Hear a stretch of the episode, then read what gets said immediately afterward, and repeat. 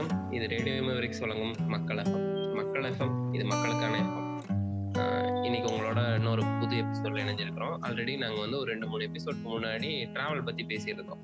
வித்தியாசமான travel experience அப்புறம் ரொம்ப வித்தியாசமா டிராவல் பண்ணினது அதை பத்தி எல்லாம் பேசியிருந்தோம். ஆப்வியஸா நம்ம வந்து ஒரு நல்லா டிராவல் பண்ணும்போது ஒரு நல்ல ஃபுட்டோ ஒரு வித்தியாசமான ஃபுட்டை வந்து நம்ம எக்ஸ்ப்ளோர் பண்ணணும். அதெல்லாம் பார்ப்போம். நாங்கள் அப்பவே பிளான் பண்ணியிருந்தோம். ஃபுட்டை பத்தி ஒரு எபிசோட் பேசலாம். அப்படின்னு சொல்லிட்டு. ஸோ இன்னைக்கு வந்து என்ன பேச போறோம்னா நம்ம நாங்கள் எக்ஸ்ப்ளோர் பண்ண கொஞ்சம் டிஃப்ரெண்ட்டான ஃபுட்டு வித்தியாசமான அதில் கிடைச்ச வித்தியாசமான எக்ஸ்பீரியன்சஸ் அதை பத்தி எல்லாம் பேச போறோம். அதை பத்தி நம்ம கூட பேசுறதுக்காக தோழர் சோ மாங்க் மற்றும் ஜெனித் மூணு பேர் இணைஞ்சிருக்கிறாங்க. நம்ம எபிசோட்குள்ள போயிடலாம்.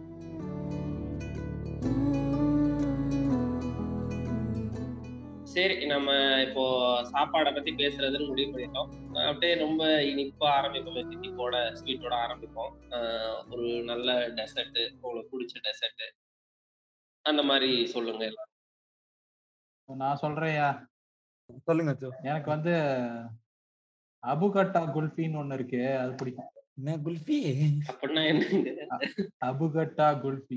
என்னங்க குல்ஃபி? அது ஒரு ஐஸ்கிரீம் பேஸ்டு ஒரு டெசர்ட் கல்யாண வீட்டுல கொடுத்தாங்க. நல்லா இருந்துச்சு. ஓ சென்னையில. அபுகட்டா குல்ஃபி அது பேரு. எதை வச்சு செய்வாங்க அது?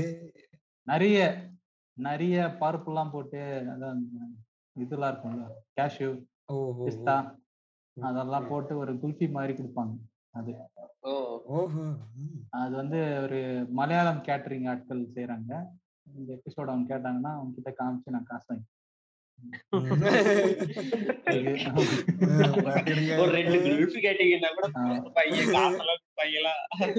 கொடுப்பா கொடுப்பாங்க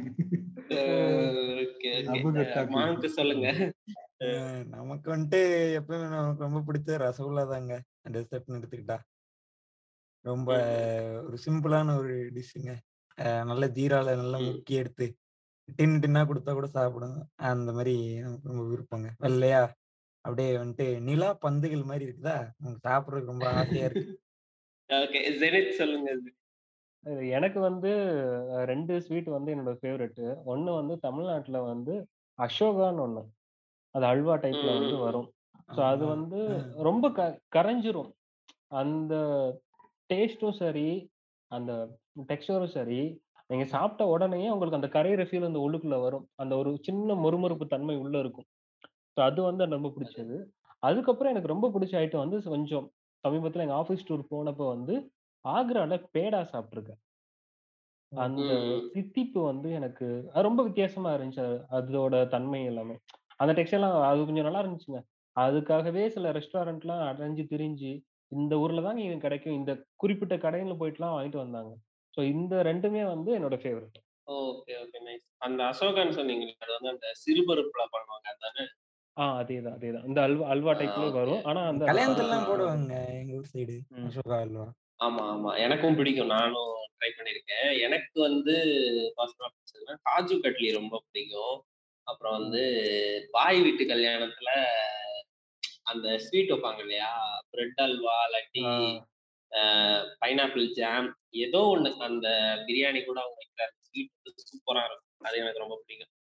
ஓகே நம்ம அப்படியே ஒரு நல்ல ஸ்வீட்டை பத்தி பேசணும் அப்படியே நம்ம வந்து இலையில ஒரு ஸ்வீட் வச்ச மாதிரி அப்படியே ஒரு கல்யாண விருந்துக்குள்ளே போயிடுவோம் நீங்க மறக்க முடியாத ஏதாவது சாப்பிட்ட அந்த மாதிரி இருக்கும் இல்லையா? கல்யாணம் சாப்பிட்டது இல்ல ரொம்ப எக்ஸைட் ஆனது இந்த மாதிரி எல்லாம் இருக்கும் இல்லையா? அஹ் அதை சொல்லுங்க. ஆஹ் எனக்கு ம். எனக்கு ஒரு கல்யாணத்துல சாப்பிட்டேன். ரொம்ப மறக்க முடியாத மேரேஜ் அது இப்ப சொல்ல விரும்பல. நான் வேற ஒரு marriage ஏன்னா அது. உங்க மேரேஜ் கரெக்டா சரி சரி கேட்க மாட்டேன். ஆ, ஆ. சொல்லுங்க. ஸோ இன்னொரு மேரேஜ் பாய் வீட்டு மேரேஜுக்கு போயிருந்தேன். அங்க. பாத்தீங்கன்னா இந்த மட்டன் பிரியாணி என்ன பண்ணுவாங்க? ஒரு பெரிய தட்டுல கொண்டு வந்து ஒரு மூணு நாலு பேர் ஒரு டேபிள் உட்காராங்கன்னா சென்டர்ல வச்சிருவாங்க. அதுல இருந்து நம்ம தட்டுல எடுத்து போட்டு சாப்பிட்ற மாதிரி இருக்கும். பிரியாணி அதுக்கப்புறம் இந்த சைட் டிஷ்ஷஸ் எல்லாம்.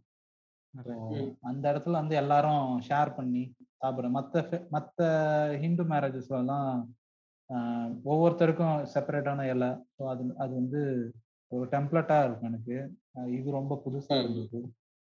ஆஹ் அ- அது வந்து ரொம்ப பிடிச்சிருந்தது. பிரியாணி ரொம்ப சூப்பரா பண்ணியிருந்தாங்க. ஆஹ் அதே மாதிரி அந்த ஷேர் பண்ணி சாப்பிடுறது அது ரொம்ப நல்லா இருக்கும் ம். அதுக்கப்புறம் அந்த அந்த பீஸுக்காக அடிச்சுப்பாங்க. So, அதுவும் ஒரு நல்லா இருக்கும் எனக்கு வருதா உனக்கு வருதான்னு அடிச்சுப்பாங்க. அப்புறம் எடுத்துட்டு வந்து வைக்கலன்னா அவனை திட்டுவாங்க. எடுத்து வந்து போடுறா அப்படிம்பாங்க. அவன் பாவம் ஓடி ஓடி தட்டுல எல்லாம் பீஸை பொறுக்கி கொண்டு வந்து போடுவாங்க. இதெல்லாமும் பண்ணிருக்கேன் மாங்க் சொல்லுங்க. கல்யாண சாப்பாடுனா நான் ஒரு அவர் சொன்ன மாதிரி தான் ஒரு பாய் கல்யாணத்துக்கு போயிட்டு நல்லா பிரியாணி சாப்பிட்டு யாருன்னே தெரியாது அவரு. சும்மா கல்யாணம் நடந்துட்டு இருந்துச்சு அப்படியே சத்தம் இல்லாம உள்ள போயிட்டு சாப்பிட்டு சத்தம் இல்லாம வெளில வந்துட்டேன். அது ஒண்ணு. அப்புறம் இன்னொரு வீகன் கல்யாணம் ஒண்ணு போயிருந்தேன். கொஞ்ச நாளைக்கு முன்னாடி. ரொம்ப சாப்பாடு கொஞ்சம் சுமாரா தான் இருந்துச்சு. ஆனா ரொம்ப இன்ட்ரெஸ்டிங்கா பண்ணியிருந்தாங்க. இந்த ஃபேக் இமிடேஷன் மீட்னு சொல்லுவாங்க இல்லையா? ஃபேக் மீட் ம். லேண்ட் பேஸ்டு மீட்டு அதெல்லாம் பண்ணியிருந்தாங்க. அப்புறம் வந்துட்டு பனானா பீல் வச்சே ஒரு டிஷ் பண்ணியிருந்தாங்க. அது அதுனே தெரில நமக்கு. அது பனானா பீல்னே தெரில அது கொஞ்சம் சாப்பிட்ற மாதிரி இருந்துச்சு.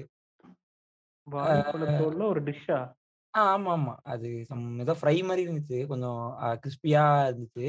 கொஞ்சம் நல்லா இருந்துச்சு. அது ஒரு மேட்ரு. அப்புறம் யூஸ்வலா எங்க ஊர் சைடு கல்யாணம்னா நல்ல செட்டிநாடு கல்யாணம். ஆ அஹ் நல்ல வேளை ஞாபகம் செட்டிநாடு சைடு ஒரு கல்யாணத்துக்கு போனேன். ஒரு பதினாறு ம். கூட்டு அப்புறம் பால் பணியாரம் ஆஹ் நல்ல குழம்பு ர- இந்த இந்த ரசம். பருப்பு ரசம்னுவாங்க இல்லையா அந்த ரசம். ம். அதெல்லாம் ஊத்தி ரொம்ப ரொம்ப எக்ஸ்டென்சிவா பண்ணியிருந்தாங்க. இலைய பத்தல. அவங்க வைக்கிற சாப்பாடுக்கு அவ்வளோ சாப்பிட்டு நல்லா தூங்கினேன். அது அது ஒரு நல்ல எக்ஸ்பீரியன்ஸ் செட்டிநாடு கல்யாணம் வந்துட்டு நான் சஜஸ்ட் பண்ணேன். யாருன்னு தெரிலனா கூட சும்மா போய் உள்ள உட்காந்துருங்க அடிச்சாலும் அடி வாங்கிக்கணும். இல்ல அடிக்கல மாட்டாங்க. சாப்பிட போடுவாங்க. எனக்கு வந்து நான் ஆக்சுவலா சொல்ல வந்த செட்டிநாடு கல்யாணம் பாய் வீட்டு கல்யாணம் சொல்லிட்டாங்க. நான் இன்னொரு ஒரு. வித்தியாசமான கல்யாணத்துல போனது என்னன்னா என் ஃப்ரெண்டோட அக்கா கல்யாணம். அங்க. ரிசப்ஷன் வந்து ஆக்சுவலா அவங்க தெலுங்கு ஃபேமிலி எனக்கு அந்த கல்யாண டைம்ல அவங்க பேசும்போது தெரிஞ்சுச்சு அவங்க ரிசப்ஷன் டைம்ல அவங்க வச்சிருந்த சாப்பாடு வந்து ஒரு சாப்பாட்டுக்கும் எனக்கு பேர் தெரியல. எதை எங்க இருந்து ஆரம்பிக்கிறதுன்னு தெரியல ஒரு பதினோரு டிஷ் இருக்கு இலையில. அதை கூப்பிட்டு அந்த பொண்ணை கூப்பிட்டு இப்ப எங்க இருந்து எங்க ஆரம்பிக்கிறது அப்படின்னு ஃபர்ஸ்ட் டைம் இங்க இந்த டைப் அப்படின்னா ஆமா அப்படின்னு ஆரம்பி உனக்கு எங்க பிடிச்சிருக்கோ அங்க இருந்து ஆரம்பி அப்படின்னா அது ரொம்ப வித்தியாசமா இருந்துச்சு அது அதுல. ஹைலைட் என்னன்னா கடைசியில பாயசத்துக்கு நம்ம பாயசம் நம்ம இது பழக்கம் மாதிரி அவங்க இது வந்து அந்த மசாலா கீர் மாதிரி ஒண்ணு வச்சிருந்தாங்க. அப்படி ஒரு டேஸ்ட். சூடான பால் எல்லா விஷயமும் அதுல அந்த பாதாம் அப்புறம் இன்னும் நிறைய மேட்டர்லாம் உள்ள கலந்துருந்தாங்க. ஒரு நல்ல ஸ்ட்ராங்கான ஒரு கியர் இருந்துச்சு. ஸோ அந்த டேஸ்ட் வந்து. இன்னைக்கு வரைக்கும் நான் தேடிக்கிட்டு இருக்கேன். இன்னும் சொல்ல போனா. அடுத்த கல்யாணம் மாட்டிடுச்சுன்னா மொத்த அட்டனன்ஸ் அங்க போயிடும். எனக்கு வந்து நீங்க அதே மாதிரிதான் எல்லாம் சொல்லிட்டீங்க. பாய் கல்யாணம் எல்லாம் எனக்கு வந்து அஹ், சொன்ன மாதிரி தான் அந்த கிறிஸ்டியன் முஸ்லீம் ரெண்டுமே அந்த மாதிரி இருக்கும். கேரளாலலாம் போனீங்கன்னா ஈவன் கிறிஸ்டின்ஸ் கல்யாணத்துலயும் இதே மாதிரி தான் பண்ணுவாங்க. அவர் சொன்ன மாதிரி ஒரு ரவுண்ட் டேபிள் போட்டுட்டு நிறைய பேர் சேர்ந்து உட்காந்துக்கலாம் அவங்க வந்து ஃபுல்லாங்க எல்லாத்தையும் வச்சிருவாங்க டிஷ்ஷ வச்சிருவாங்க. அதை நம்ம எடுத்து யூஸ் இது பண்ணி ஷேர் பண்ணி சாப்பிட்டுக்கலாம். அது மாதிரி இருக்கும். அதே மாதிரி கேரளால வந்து கேரளால அப்புறம் கன்னியாகுமரியில தான் சத்யான்னு சொல்லுவாங்க. நம்ம இங்க விருந்து சாப்பாடு நம்ம வெஜ்ஜில் போடுறோம் இல்லையா? அது பேர் வந்து அவங்க சத்யான்னு சொல்லுவாங்க. அதோட ஆர்டரே டிஃப்ரெண்டா இருக்கும்.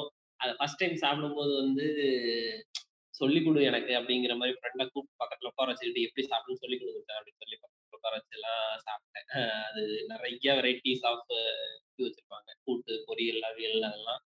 அப்புறம் பாயாசமே ஒரு மூணு வகையா பாயாசம் வரும்.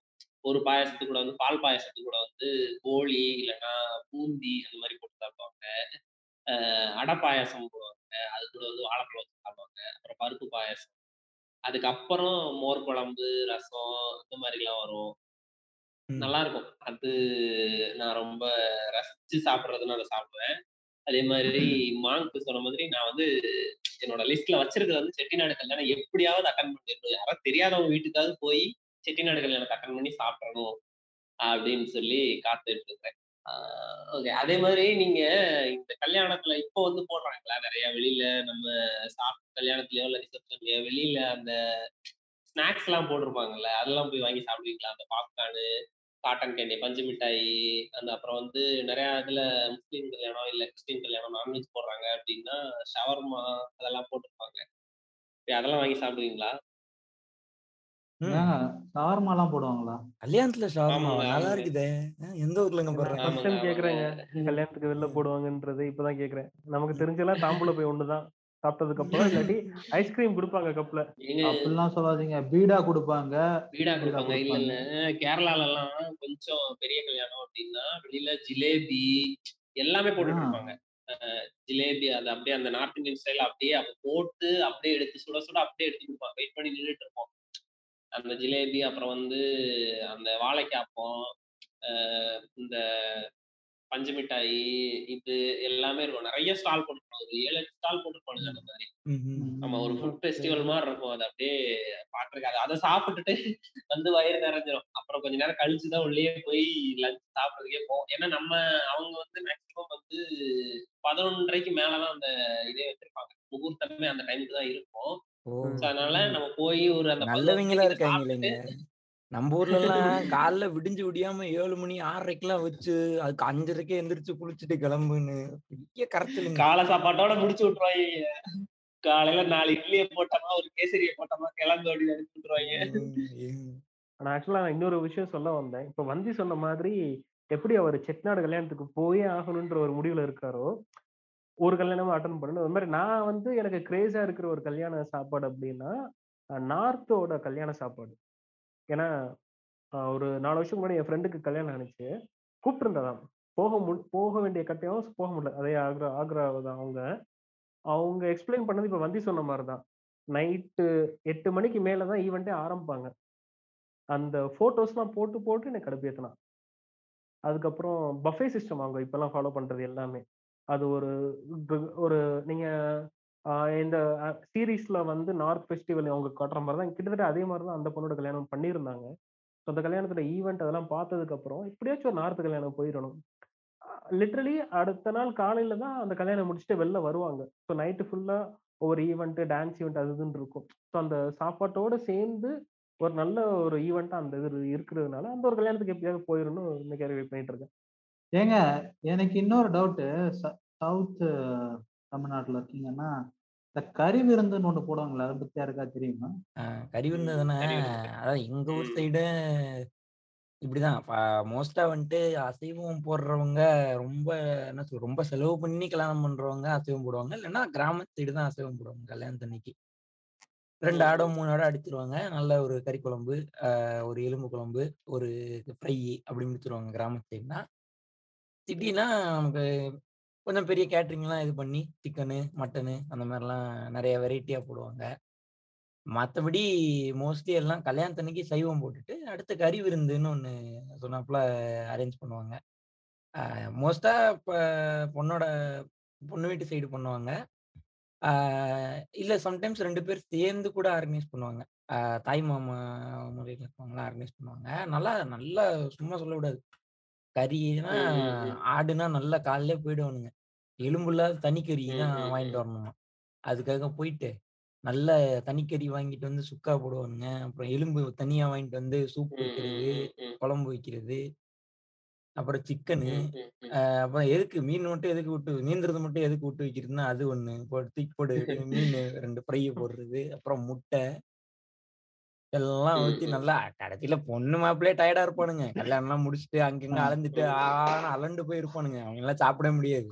கூட கூட்டின்னு வரவங்க நல்லா சாப்பிட்டு. போயிடுவாங்க அதுதான் நடக்கும் பொண்ணு மாப்பிள்ள சாப்பிட்டுருக்காங்க? அதான். சொல்லுங்க. என்ன பண்ண ஊட்டி விட. சொல்லி வீடியோ வீடியோகிராஃபர் தான் சாப்பிட வைப்பான் பொண்ணு மாப்பிள்ளை எல்லாம் ஊட்டி விடுங்க போனா மாப்பிள்ளை போதே அதை கூட்டு வந்து சாப்பிட விடுங்க வந்து பார்த்தா சொரண்டி எடுப்பாங்க எல்லா பாத்திரத்தையும். கொடுமைங்க. அதுக்கெல்லாம் கொடுமை. நம்மளும் அது அந்த பொண்ணு மாப்பிள்ளையோட பிக் டே அது அவங்களுக்கு. ஆனா அன்னைக்கு தான் அவங்களுக்கு அந்த சாப்பாடெல்லாம் மறந்துடணும். அப்படிங்கிற மாதிரி. நல்ல நல்ல கேட்டரிங் வச்சீங்கன்னா எடுத்து வச்சிருவாங்க. முன்னாடி எல்லாத்தையும் எடுத்து. வச்சிருவாங்க. ஒரு இருபது பேருக்காவது எடுத்து வச்சிருவாங்க. பொண்ணு மாப்பிள்ள அந்த அந்த நான் அபுகட்டா குல்ஃபி சொன்னல அந்த ஃபேமிலிலாம் அவங்கள வந்து அந்த அந்த மேரேஜ் நடக்கும்போது அந்த பசங்க அந்த பையன் பொண்ணுக்கும் நல்லா ஃபுல் எங்களுக்கு கிடைக்காதெல்லாம் கூட அவங்களுக்கு கிடைச்சது. அதுக்காக சொல்றேன். எடுத்து வச்சு கொடுக்குறாங்க. அந்த ஓகே கல்யாண சாப்பாடு கறி விருந்து அதுவும் ஒவ்வொரு ஏரியால நடக்கிறதெல்லாம் பேசுவோம் அது கிட்டத்தட்ட ஒரு சில ஏரியாக்கெல்லாம் பேசுவோம் ஸோ நம்ம நிறைய எப்படியும் வெளியூர்களுக்கு நிறைய டிராவல் பண்ணியிருப்போம் இல்லை நம்ம ஃப்ரெண்ட்ஸோட வீடுகளுக்கு அந்த மாதிரி எல்லாம் போயிருப்போம். ஸோ அங்க போய் நம்ம போய் ஏதாவது ஒரு நல்ல ஃபுட் எக்ஸ்பீரியன்ஸ் ஏதாவது இருக்கும். ரொம்ப பிடிச்சது எல்லாரும் அங்க போய் அதுக்கப்புறம் நம்ம புதுசா ட்ரை பண்றது அந்த மாதிரி எல்லாம் நிறைய இருந்திருக்கும் எப்படியும். ஸோ அந்த எக்ஸ்பீரியன்ஸ்லாம் சொல்லுங்க. சோ சொல்லுங்க சோ. நான் நான் எக்ஸ்பீரியன்ஸ் பண்ணதா வெளியூர்ல? நான் எக்ஸ்பீரியன்ஸ் பண்ணதுன்னா. வெளியூருக்கே போகணும் இல்லைன்னு சொல்லக்கூடாது. இல்ல போயிருக்கேன். அதான் நான் சொன்னேனே. ஃபேமிலியோட போயிருக்கேனே. அதுல எனக்கு டிஃப்ரெண்டா இருந்தது. வந்து இந்த கர்நாடகால கர்நாடகால அந்த கோயில் ஒண்ணுத்துக்கு போவோம்னு சொன்னோம்ல ஃபேமிலியா.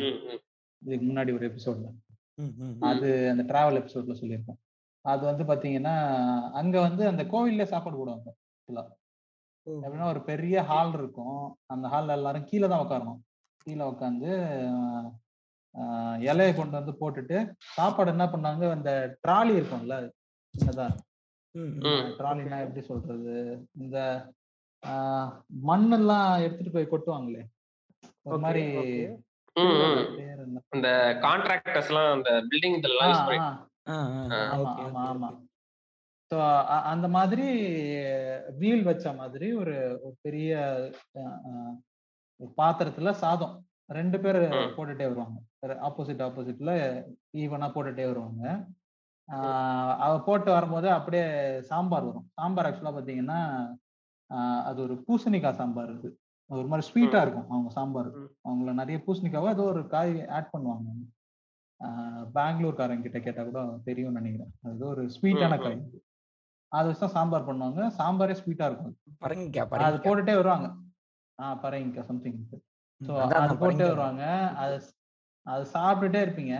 சாப்பிட்டு ஆல்மோஸ்ட் முடிக்கிற நேரத்துல அடுத்த ரவுண்டு சாதம் வரும். அப்படியே ரசம் ஊத்திட்டே வருவானுங்க. சாதம் நீங்க சாப்பிட்டு சாம்பார் முடிச்சிருந்தா சாம்பார் அடுத்து ரசம் சாப்பிடுவீங்க. இல்லைன்னா சாம்பார்லயே ரசத்தை ஊத்திட்டு போயிட்டே இருந்துருவாங்க. அப்புறம் தயிர் வரும். தயிரையும் ஊத்திடுவாங்க அது மாதிரி ஐ மீன் மோர். மோரை ஊத்திட்டு போயிட்டே இருந்துருவாங்க. அதனால ஃபாஸ்டா சாப்பிடுவாங்க. அதாவது சாம்பார சாம்பாராவும் ரசத்தை ரசமாவும் சாப்பிடணும்னா வேகமா ஏய், சாப்பிடுவோம் மொத்தமா மிக்ஸ் ஆகி தான் சாப்பிடுவோம் ரசம் நானே தவழ்ந்துகிட்டு இருக்கேன்டா. அதுக்குள்ள எங்கடா ஆமா. மோரு கோரி? ஆமா. அப்படிதான் இருக்கும். அப்படியே முடிச்சு உடனே அடுத்து வந்துரும். அடுத்து. மறுகுழம்பு? மறுகுழம்பு. அதெல்லாம் அப்படிலாம் போட மறு. அவர் கோயில்ல சொல்றத பார்த்தா மறு சோறே. கிடைக்காது போல. ஆமா. அப்படியே ஃபாஸ்டாங்க முடிச்சிருவாங்க. முடிச்சு உங்களுக்கு ஒரு டைம் கொடுப்பாங்க. ரெண்டு நிமிஷம். மூணு நிமிஷமா விடுவானுங்க. அஞ்சு நிமிஷம் விடுவாங்கன்னு நினைக்கிறேன். அடுத்த ரவுண்டு லைனா போடுவாங்க சாப்பாடு. அது வந்து ஆக்சுவலா நாங்க போற சீசன் எப்பயுமே நல்ல மழை சீசனா இருக்கும். பயங்கர மழை பெய்யும். அப்போ கிளைமேட்டே ரொம்ப ஜில்லுன்னு இருக்கும். அந்த நேரத்துக்கு இந்த சூடா ஒரு ஃபுட் வரும். ஸோ அதனால அது நார்மலாவே பாத்தீங்கன்னா நல்லா அங்க நடந்து போற மாதிரி தான் இருக்கும். கோயில்ல இருந்து அப்புறம் ஒரு அங்க அங்க ஒரு ரிவர் எல்லாம் இருக்கும். அந்த ரிவர்ல போய் குளிச்சுட்டு மறுபடியும் கோயிலுக்கு வருவாங்க.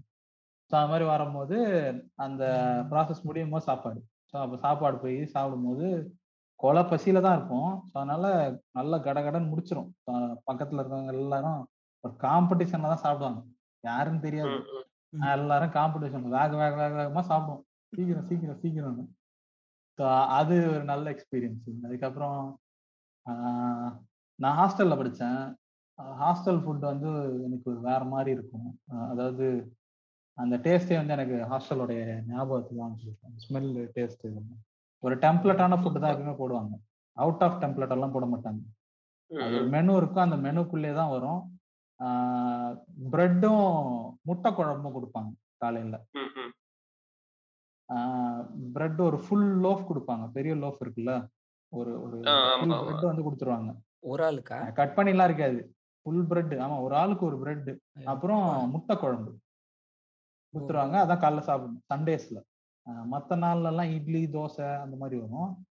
ஆஹ் அந்த மாதிரி முட்டை குழம்போடைய இது சாப்பிடுவோம். சண்டேஸ் தான் ஸ்பெஷலா இருக்கும்.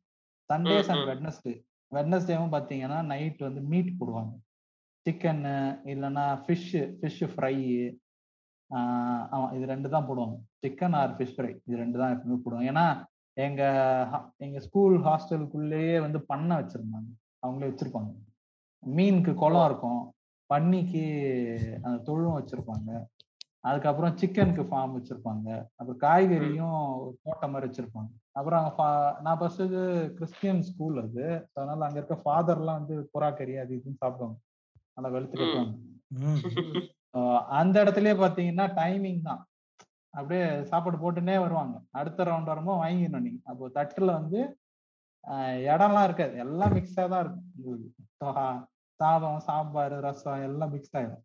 ஸோ அந்த மாதிரி. மிக்சிங்ல சாப்பிட்டது தான் நிறைய எல்லா இடத்துல நிறைய இடத்துல. ம். வீட்ல இருக்கும் போது தான் எல்லாம் தனித்தனியா சாப்பிட முடியும். மற்றபடி. நான் வெளியில போன இடங்கள்ல நல்ல ஞாபகம் இருக்கிறது. கொஞ்சம் இந்த மாதிரி டிபிக்கலா. இருக்கிறது இந்த ரெண்டு இடம் ஜெனித் சொல்லுங்க. எனக்கு வந்து இப்ப நான் பெங்களூர்ல தான் தமிழ்நாட்டுல நம்ம நம்ம பழக்கப்பட்ட உணவுகள் தான். ஸோ அதை நிறைய பார்த்தாச்சு. முத முதல்ல பெங்களூர்ல வந்து நமக்கு தமிழ்நாட்டுல எனக்கு பிடிக்காதுன்ற ஒரு உணவு வந்து எனக்கு இங்க ஃபேவரட்டா மாறுனுச்சு. புளியோதரை. கர்நாடகா ஸ்டைலோட புளியோதரை வந்து எனக்கு அவ்வளோ பிடிக்கும். சோ சொன்ன மாதிரி தான் இவங்க வந்து கொஞ்சம் வெல்லம் போட்டு பண்ணுவாங்க. அந்த வெல்லம் வந்து அதிகபட்சம் அவங்க எல்லா ஸ்டைல் ஃபுட்லயும் இருக்கும். ஆஃபீஸ்ல ஒரு நாள் பாட்லக் பார்ட்டி வைக்கும்போது என் ஃப்ரெண்டு ஒரு அந்த பொண்ணு வந்து இது மாதிரி செஞ்சு கொண்டு வந்துட்டு ஜெனித்தை ட்ரை பண்றேன் அப்படின்னா நான் சரி புளியோதரையில என்ன இருக்க போகுது? அப்படின்னு வேண்டா வெறுப்பா சாப்பிட்டு பார்த்துட்டு அன்னைக்கு நான் ஃபுல் அண்ட் ஃபுல் புளியோதரை மட்டும் தான் இருந்துகிட்டு இருந்தேன். மத்தவங்க இங்க சிக்கன் பிரியாணி அதுன்னு போயிட்டு இருந்தானுங்க. எனக்கு அதெல்லாம் நான் எப்போ. சாப்பிட்டுக்கலாம். இது ரொம்ப பூசா இருக்கு கூட அப்படின்ட்டு இது வாங்கி சாப்பிட்டேன். அந்த ஃப்ளேவர் வந்து எனக்கு ரொம்ப பிடிச்சிருந்தது. இன்னொன்னு வந்து பெங்களூர் ஹாஸ்டல் அது ஆக்சுவலா பிஜின்னு சொல்லுவாங்க. பிஜியில அந்த சனிக்கிழமை இல்ல ஞாயிற்றுக்கிழமை மட்டும்தான் சாதம் சாப்பிட முடியும். ஏன்னா மத்த ஓ. நாள்லாம் நாங்க காலையில வாங்கிட்டு போயிடுவோம் காலையில ஆஹ் இட்லியோ தோசையோ இல்ல சப்பாத்தியோ இல்லாட்டி செட் தோசை ஏதோ ஒன்று போடுவான். நூடுல்ஸ் ஏதோ ஒன்று போடுவான். தின்னுட்டு அதை அப்படியே பேக் பண்ணிட்டு நைட்டுக்கு சப்பாத்தி. இப்படியே தான் போயிட்டு இருக்கும் சாதம்னு சாப்பிடுறது வந்து இந்த சனி ஞாயிறுல தான் மாட்டோம். ஓகே. அதனாலயே சாதத்தோட அருமையை எனக்கு கண்ணில் காட்டினானுங்க. சூடான சாதம் சாம்பார் இந்த வத்தல் கலர் இந்த சுருள் சுருளா கலர் கலரா வர வத்தல் வச்சிருப்போம்ல இதோட. அருமைய வந்து கண்ணில் காட்டினானுங்க. புரிய வச்சானுங்க. ஒரு வாரம் போட்டு அடிச்சுட்டு ஒரு நாள் சாதம் போடும்போது. ஸோ இந்த ரெண்டுமே எனக்கு கர்நாடகால வந்து மறக்க முடியாத உணவு. நான் வெளியில வந்து அனுபவிச்சது. ஆனா நான் அந்த அந்த வத்தல் வெளில பார்த்தது வந்து இந்த என்னது ஆந்திரா மெஸ்ல தான். ஆந்திரா மெஸ் சாப்பாட்டுல அதை போடுவாங்க. ஆந்திரா ஆந்திரா ஸ்டைல் சாப்பாடு தான். நானும் ஒரு பொடி. ஆந்திரா மீ- ஆ அதுதாங்க சொல்ல வந்தேன். பொடி. ஆந்திரா மீல் ஒரு. கடையில நானு ஒரு இருநூத்தி முப்பது ரூபா தான். நல்லா இருக்கும். அந்த பருப்பு பொடி கன் பவுடர் அப்படின்னு சொல்லி வச்சிருப்பான். சூப்பரா இருக்கும். ஏய் கன் பவுடரா? ஆமா இதுல அப்படிதான் போட்டிருப்பான். அவனோட டிஸ்கிரிப்ஷன்ல அப்படி அப்படிதாங்க போட்டிருப்பான். கன் பவுடர்னு போட்டிருப்பாங்க. அது நல்லா இருக்கும் அப்புறம் ஒரு குட்டி பாட்டில கொஞ்சோண்டு நெய் கொடுத்துருப்பான். அது சூப்பரா. நெய்யோ டால்டாவோ அது நமக்கு தெரியாது. ஆனா கொடுத்துருப்பான். எல்லாம் எங்கெங்க வைக்கிறாங்க? இல்ல அந்த ஊர்ல இருக்க கிளைமேட்டுக்கு எண்ணெயே ஃப்ரீஸ் ஆகி நெய் மாதிரி தான் தெரியும் பாக்குறதுக்கு. அதனால. எனக்கு எனக்கு அந்த சந்தேகம் இருக்கு. பட் சரி அவன் குடுக்கறத அப்ரிஷியேட் பண்ணிக்க. நீங்க எந்த ஊர் சொல்றீங்க? பெங்களூர் சொல்றீங்களா? பெங்களூர் தான் பெங்களூர் தான். வேற எந்த? நானும் பெங்களூர் தான். அங்க வந்துட்டு இந்த சாம்பார்ல வெல்லம் போடுவாங்கன்றதே எனக்கு ஒரு பெரிய ஷாக்கா இருந்துச்சு இந்த ஊர்ல. அப்படியே to பாக்குறேன் ஒரு பெங்களூர். ஆமா ஒரு மெஜஸ்டிக்னு ஒரு இது இருக்கு பஸ் ஸ்டாண்ட் இருக்கு. அது பக்கத்துல போயிட்டு ஒரு ஹோட்டல்ல நானே என் ஃப்ரெண்டும் தோசை சாப்பிடணும். சின்ன ஹோட்டல் தான். கிச்சன் எல்லாம் தெரியுது. நாங்க தோசை ஆர்டர் பண்ணிட்டு உக்காந்துருக்கோம். சாம்பார்ல அப்படியே ஒரு மண்டை வெல்லம் எடுத்து அப்படியே போடுறாரு ஒரு ஆளு. என்னது இவ்வளவு பெரிய அண்டால வந்துட்டு பச்சடி ஏது செய்யறானுங்களா அப்படின்னு நான் வந்துட்டு யோசிக்கிறேன். என்ன இது அப்படின்னு பார்த்தா அண்டா உள்ள இருந்து பக்கெட் விட்டு எடுக்கிறாங்க சாம்பாரு. போட்டுட்டாருன்னு. இல்ல நான் எனக்கு யோசனை. இன்னும் ஒருவேளை தப்பா போட்டாரா? இல்ல வேற எதுவும் அப்படின்னு பார்த்தா ப்ரொசீஜரே அதான். எல்லாருக்கும் அந்த சாம்பார் தான் ஊத்துறாங்க. எல்லாரும் ஒன்னும் யோசிக்காம சாப்பிடுறாங்க. எனக்கு செம மொக்கை அடிச்சு என்னடா இது? சரியான பசி வேற. இது சாப்பிட முடியல. எனக்கு ரெண்டு வாய்க்கு மேல தோசை வேற இறங்கல. பயங்கர இனிப்பு. அப்புறம் என்னடா பண்றது? அப்படின்னு சொல்லிட்டு ரெண்டு பேரும் எந்திரிச்சு போயிட்டோம். பில்ல மட்டும் கொடுத்துட்டு சாப்பிட. முடியல. நாங்க வந்துட்டு ரெண்டு பேருமே நாங்க புளோரிடா இந்த ஊர்ல காரம் தரமா சாப்பிட்டுட்டு ஒரு தகவல் புளோரிடான்னு என்ன ஊர்னு சொன்னா எல்லாருக்கும் புரியும். புளோரிடானா மதுரைங்க. அப்ப சரி காரசாரமா சாம்பார் சாப்பிட்டுட்டு உங்கள்ட்ட வெள்ளத்தை கொடுத்தா என்ன சாம்பாரே சாப்பிட்டது இல்லைங்க நாங்க காரசாரமா சாம்பார். நாங்க எங்க உணவு அப்படியே பழக்கத்துல நல்லி சாம்பார் ந- கிடையாது. நண்டு அடைச்சு அட- அடை போடுறது. ஆ, நாங்கெல்லாம் கறி குழம்பு ஊத்தி சாப்பிட்டு இருக்கோம். என்னன்னா சாம்பார்ல வெள்ளத்தை போட்டு எங்களுக்கு சாக்கு கொடுத்துட்டு இருக்கானுங்க. அது ஒரு பயங்கர என்ன சொல்றது? வாழ்க்கை மீதே ஒரு ஒரு இது வந்துருச்சு. ஒரு எக்ஸிஸ்டன்சியல் கிரைஸ் வந்து ஆமா. இன்னும் எது எதுலாண்டா நம்ம ஏமாத்தப்பட்டிருக்கோம் அப்படின்ற மாதிரி எல்லாம் ஒரு யோசனை. So, அது அப்படி போகும். ஆனா இன்னொரு இன்ட்ரெஸ்டிங்கான ஐட்டம் இந்த களி கேப்ப களி. அது வந்துட்டு இங்க ம். ரொம்ப ஏங்க பரவாயில்ல மொத்த? ராகி முத்தை. மொத்தேன்னு சொல்லுவாங்க ஆமா ஆமா ஆமா அதே அது ரொம்ப எனக்கு. என்ன சொல்ற ஆச்சரியமா இருந்துச்சு. அது ஹோட்டல்ல விக்கிறதே எனக்கு கொஞ்சம் நம்ம ஊர்லாம் கிடைக்காது பொதுவா. ஆமா ஆமா. ஆமா. இல்ல அது அங்க. ஆச்சரியமா இருந்துச்சு. ஆஹ் அதான் அதான். நான் அங்க போயிட்டு அது எனக்கு புதுசா இருந்துச்சு. நான் வீட்ல எல்லாம் இருந்தா அதெல்லாம் மோந்து கூட பார்க்க மாட்டேன். அங்க போயிட்டு சரி ஒரு நாள் சாப்பிட்டு போமே பதினஞ்சு ரூபா தான் போட்டிருந்தான். எங்க ஏரியா பக்கத்துல இருக்க கடையில. ஆமா ஆமா. இப்ப பரோட்டாவும் பதினஞ்சு ரூபா இதுவும் பதினஞ்சு ரூபா. என்னடா இது? அப்படின்னு சொல்லி சாப்பிட்டு பார்த்தா சூப்பரா இருக்குது. அவன் வந்துட்டு சிக்கன் சூப் ஒண்ணு கொடுக்குறான். ஒரு டம்ளர்ல கூட. சிக்கன். கிரேவி ஊத்துறான். நல்லா இருக்கு. அதுல இருந்து நான் வந்துட்டு ஃபேன் ஆயிட்டேன். களியோ இது கூட நல்லா இருக்குப்பா அப்படின்னு சொல்லி ரொம்ப எனக்கு பயங்கரமான ரெவலேஷனா இருந்துச்சு. அப்புறம் ராஜஸ்தான் போனப்ப ஒட்டகப்பால் தயிர். நல்லா இது மாதிரி இருந்துச்சு. கெட்டி ஐஸ்கிரீம் மாதிரி இருந்துச்சு சொல்லணும்னா. அது. மேல அப்படி சர்க்கரை போட்டு ஒரு லோக்கல் ஆள் தெரிஞ்சவரு அவரு கொடுத்தாரு பாருங்க. அட்டகாசமா இருந்தான். என்னன்னு சொல்ல ஃபர்ஸ்ட் என்கிட்ட. சாப்பிடு அப்படின்ற மாதிரி கொடுத்தானே நானும் சரி ஓகே ஏதோ கொடுக்குறாரு அப்படின்னு சொல்லிட்டு நல்லா இருந்துச்சு. சூப்பரா இருந்துச்சு. என்னங்க இது? அப்படின்னு கேட்டா அப்ப அவர் சொல்றாரு ஒட்டகப்பால் அப்படின்னு.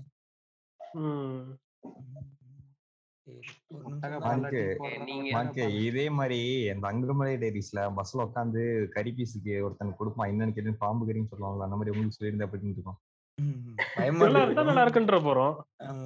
கொஞ்சம் டர்ரா இருந்திருக்கும். மாங்க் நீங்க களி பத்தி சொல்லிட்டு இருந்தீங்க. எனக்கும் களி வந்து பிடிக்கும். இங்க வந்து இங்க ஒரு கடையில தான் ஆக்சுவலி இங்க அந்த உளுந்தங்களின்னு சொல்லுவாங்க. ஸ்வீட்டா இருக்கும். அது சர்க்கரை போட்டு நல்லெண்ணெல்லாம் போட்டு அதே மாதிரி தான் பால் மாதிரி பண்ணி வச்சிருப்பாங்க அது ஒண்ணு இல்ல ரெண்டு வாங்கி சாப்பிட்டோம்னா போதும். பிரேக்ஃபாஸ்ட் வயிறு ஃபுல்லாயிரும் பத்து ரூபா தான் இருக்கும் ஒண்ணு.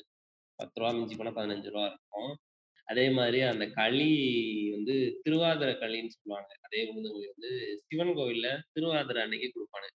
அதை வாங்கி சாப்பிட்றதுக்காகவே அந்த கோயிலுக்கு போவேன். அந்த மாதிரிலாம் இருக்கும். அப்புறம் கேரளால வந்து மேக்சிமம் கோயில்கள்ல வந்து பாயாசம் பால் பாயாசம் தான் பிரசாதமா இருக்கும். அதுவும் நல்லா இருக்கும். அது பத்மநாப சாமி கோயில்ல அப்புறம் குருவாயூர் கோயில்ல எல்லாம் நல்லா இருக்கும். அப்புறம் சோட்டானிக்கரை கோயில்ல வந்து உண்ணியப்ப உண்ணியப்பம் அப்படின்னு சொல்லிட்டு நம்ம குழிப்பணியாரம் மாதிரியே இருக்கும். ஐயப்பன் கோயில்ல எல்லாம் கொடுப்பாங்க அதெல்லாம் சூப்பரா இருக்கும் அந்த இது. இன்னொரு விஷயம் சொல்லிடுறேன். இந்த ராகி ம். முத்தைங்கிறது கர்நாடகாவோட ஒரு ஒரு ஒரு நேட்டிவ் ஃபுட் அதனால அது நீங்க கர்நாடகா ரெஸ்டாரண்ட் பெங்களூர்ல இல்ல இங்க கர்நாடகாவில் எங்க போனாலும் சரி அது தெருமுன கடையா இருந்தாலும் சரி இல்ல ஸ்டார் ஹோட்டலா இருந்தாலும் சரி அது கர்நாடகா ரெஸ்டாரண்டா இருந்தா கண்டிப்பா இ- இது வந்து அவங்க மெனு கார்டில் கம்பல்சரியா இருக்கும். அது நான் ம், ம். பல இடங்கள்ல போயிருக்கேன். எல்லா இடத்துலயும் இது இருக்கும். இந்த ராகி முத்தைன்னு சொல்லுவாங்க. ம். அதாங்க நான் நான் அங்க இருக்கும்போது பாத்தீங்கன்னா கர்நாடகால கொஞ்ச நாள் இருந்தேன் ஒரு வேலை விஷயமா. இப்ப அங்க பாத்தீங்கன்னா சின்ன கடைங்கள்ல எனக்கு கிடைச்சது மதியம் சாப்பாடுன்னு கிடைச்சது என்னன்னா இந்த ராகி மொத்தைன்னு சொல்லிட்டு இந்த களியும் அதுக்கு அந்த குழம்பு கொடுப்பானுங்க இல்லைன்னா அந்த புளி புளி சா- புளி சாதம் அதுக்கப்புறம் இந்த கலந்த சாதம் தான் கிடைக்கும். புளி சாதம் ம். அதுக்கப்புறம் இந்த லெமன் ரைஸ் இந்த மாதிரி தான் வச்சிருக்காங்க. மோஸ்ட்லி புளி சாதம் தான் இருக்கும். புளி. சாதம் ஆறு ராகி மந்து இப்படி இருக்கும். சின்ன. கடைங்கள்ல ஓரளவுக்கு பெரிய கடைங்கள்ல போனாதான் சாதம் சாப்பாடு எல்லாம் கிடைச்சது எனக்கு. அங்கேயும். பாத்தீங்கன்னா ஸ்வீட் சாம்பார். அது பெங்களூர் டச். அது அது எப்படிங்க சாப்பிடுறது? ஸ்வீட் இல்ல. சாம்பார்னா? இல்ல உங்களுக்கு ஒரு வந்து மாதிரி நல்லா இருக்குங்க. இல்ல நல்லா இருக்கும். நீங்க கிண்டல் பண்றதுக்கு வந்து சாம்பார்ல எப்படிப்பா வெள்ளத்தை போடுங்க அதுன்றீங்க. அது வந்து. கிண்டலுக்கு இல்லைங்க. உண்மையிலேயே வெள்ளம் போட்டாங்க. இல்ல வெள்ளம் இருக்குதான் இல்ல வெள்ளம் இருக்கு. வெள்ளம் போடுறாங்க. இல்லங்க வெள்ளம் தான் போடுறாங்க. நம்ம வெளில இருந்து பாக்குறப்ப அது எப்படிப்பா சாம்பார்ல வெள்ளம் போட்டா சாப்பிட முடியல சில பேர் கேட்பாங்க. உங்களுக்கு சொல்லிக்கிறேன்.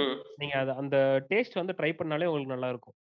ஏன்னா அந்த. ஃபிளேவரே அவங்களுக்கு வேற. நான் சொன்ன மாதிரி அந்த புளியோதரை நான் சொல்லியிருந்தேன்ல அதுலயுமே கொஞ்சம். ஒரு டிஞ்ச் வந்து வெல்லம் போட்டிருப்பாங்க. ஏன்னா அதுல அவங்க அந்த அந்த பொண்ணு பண்ணதே என் ஃப்ரெண்டு தான். ஸோ செஞ்சவங்க சொல்லிக்கிட்டு இருந்தாங்க.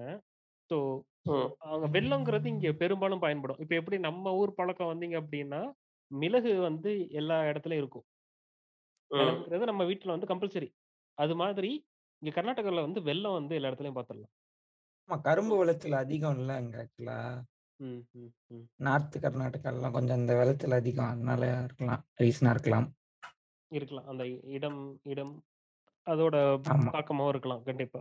நல்லா இருக்கும். ஆனா எனக்கு அதுல ஒன்றும் பிரச்சனை கிடையாது. ஆனா என்னால மன்னிக்க முடியாதது வந்து கேரளாக்காரங்க தான்.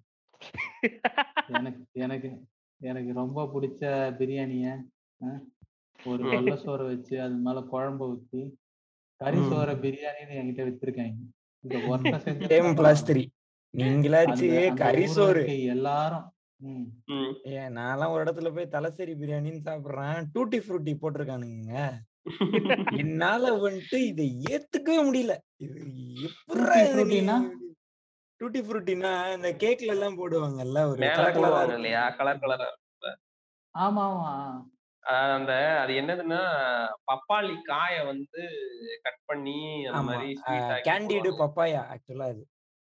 ஓகே. அட அந்த அதான் தில் டூட்டி பசந்தில் ஃப்ரூட்டி இருக்குமே அந்த மேட்டரா அதேதான் அதேதான். அதேதான். கரெக்டா சொல்றீங்க. ஓகே.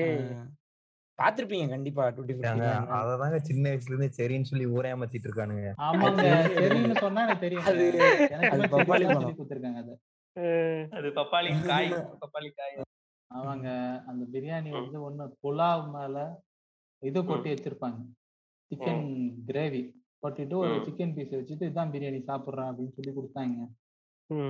எனக்கு எங்க போனாலுமே பிரியாணி ட்ரை பண்ணணும்னு ஒரு ஆசை இருக்கும் ஒரு ஒரு ஊர்லயும் என்ன என்னென்ன மாதிரி பிரியாணி கிடைக்கும்னு அந்த மாதிரி நான் ஸ்கூல்ல ஐவி போகும்போது கூட்டு போனாங்க இண்டஸ்ட்ரியல் விசிட்டு ம். வாங்க ஆஹ் உங்களை இது கூட்டு போறேன் அப்படின்னு சொல்லிட்டு கேரளால ஒரு கவர்மெண்ட் இன்ஸ்டியூட்டுக்கு கூட்டு போறேன் அப்படின்னு சொல்லி கூட்டு ம். போனாங்க ஆனா அந்த ம். கவர்மெண்ட் இன்ஸ்டியூட்டுக்கு போனதுக்கு அப்புறம் அது வேற ஒன்று நடந்துச்சு அது ம். அப்புறம் வேணா சொல்றேன் ம். அதுக்கு நடுவுல போற வழியில இந்த மாதிரி அங்க ஒரு பெரிய ஹோட்டல் இருக்குது.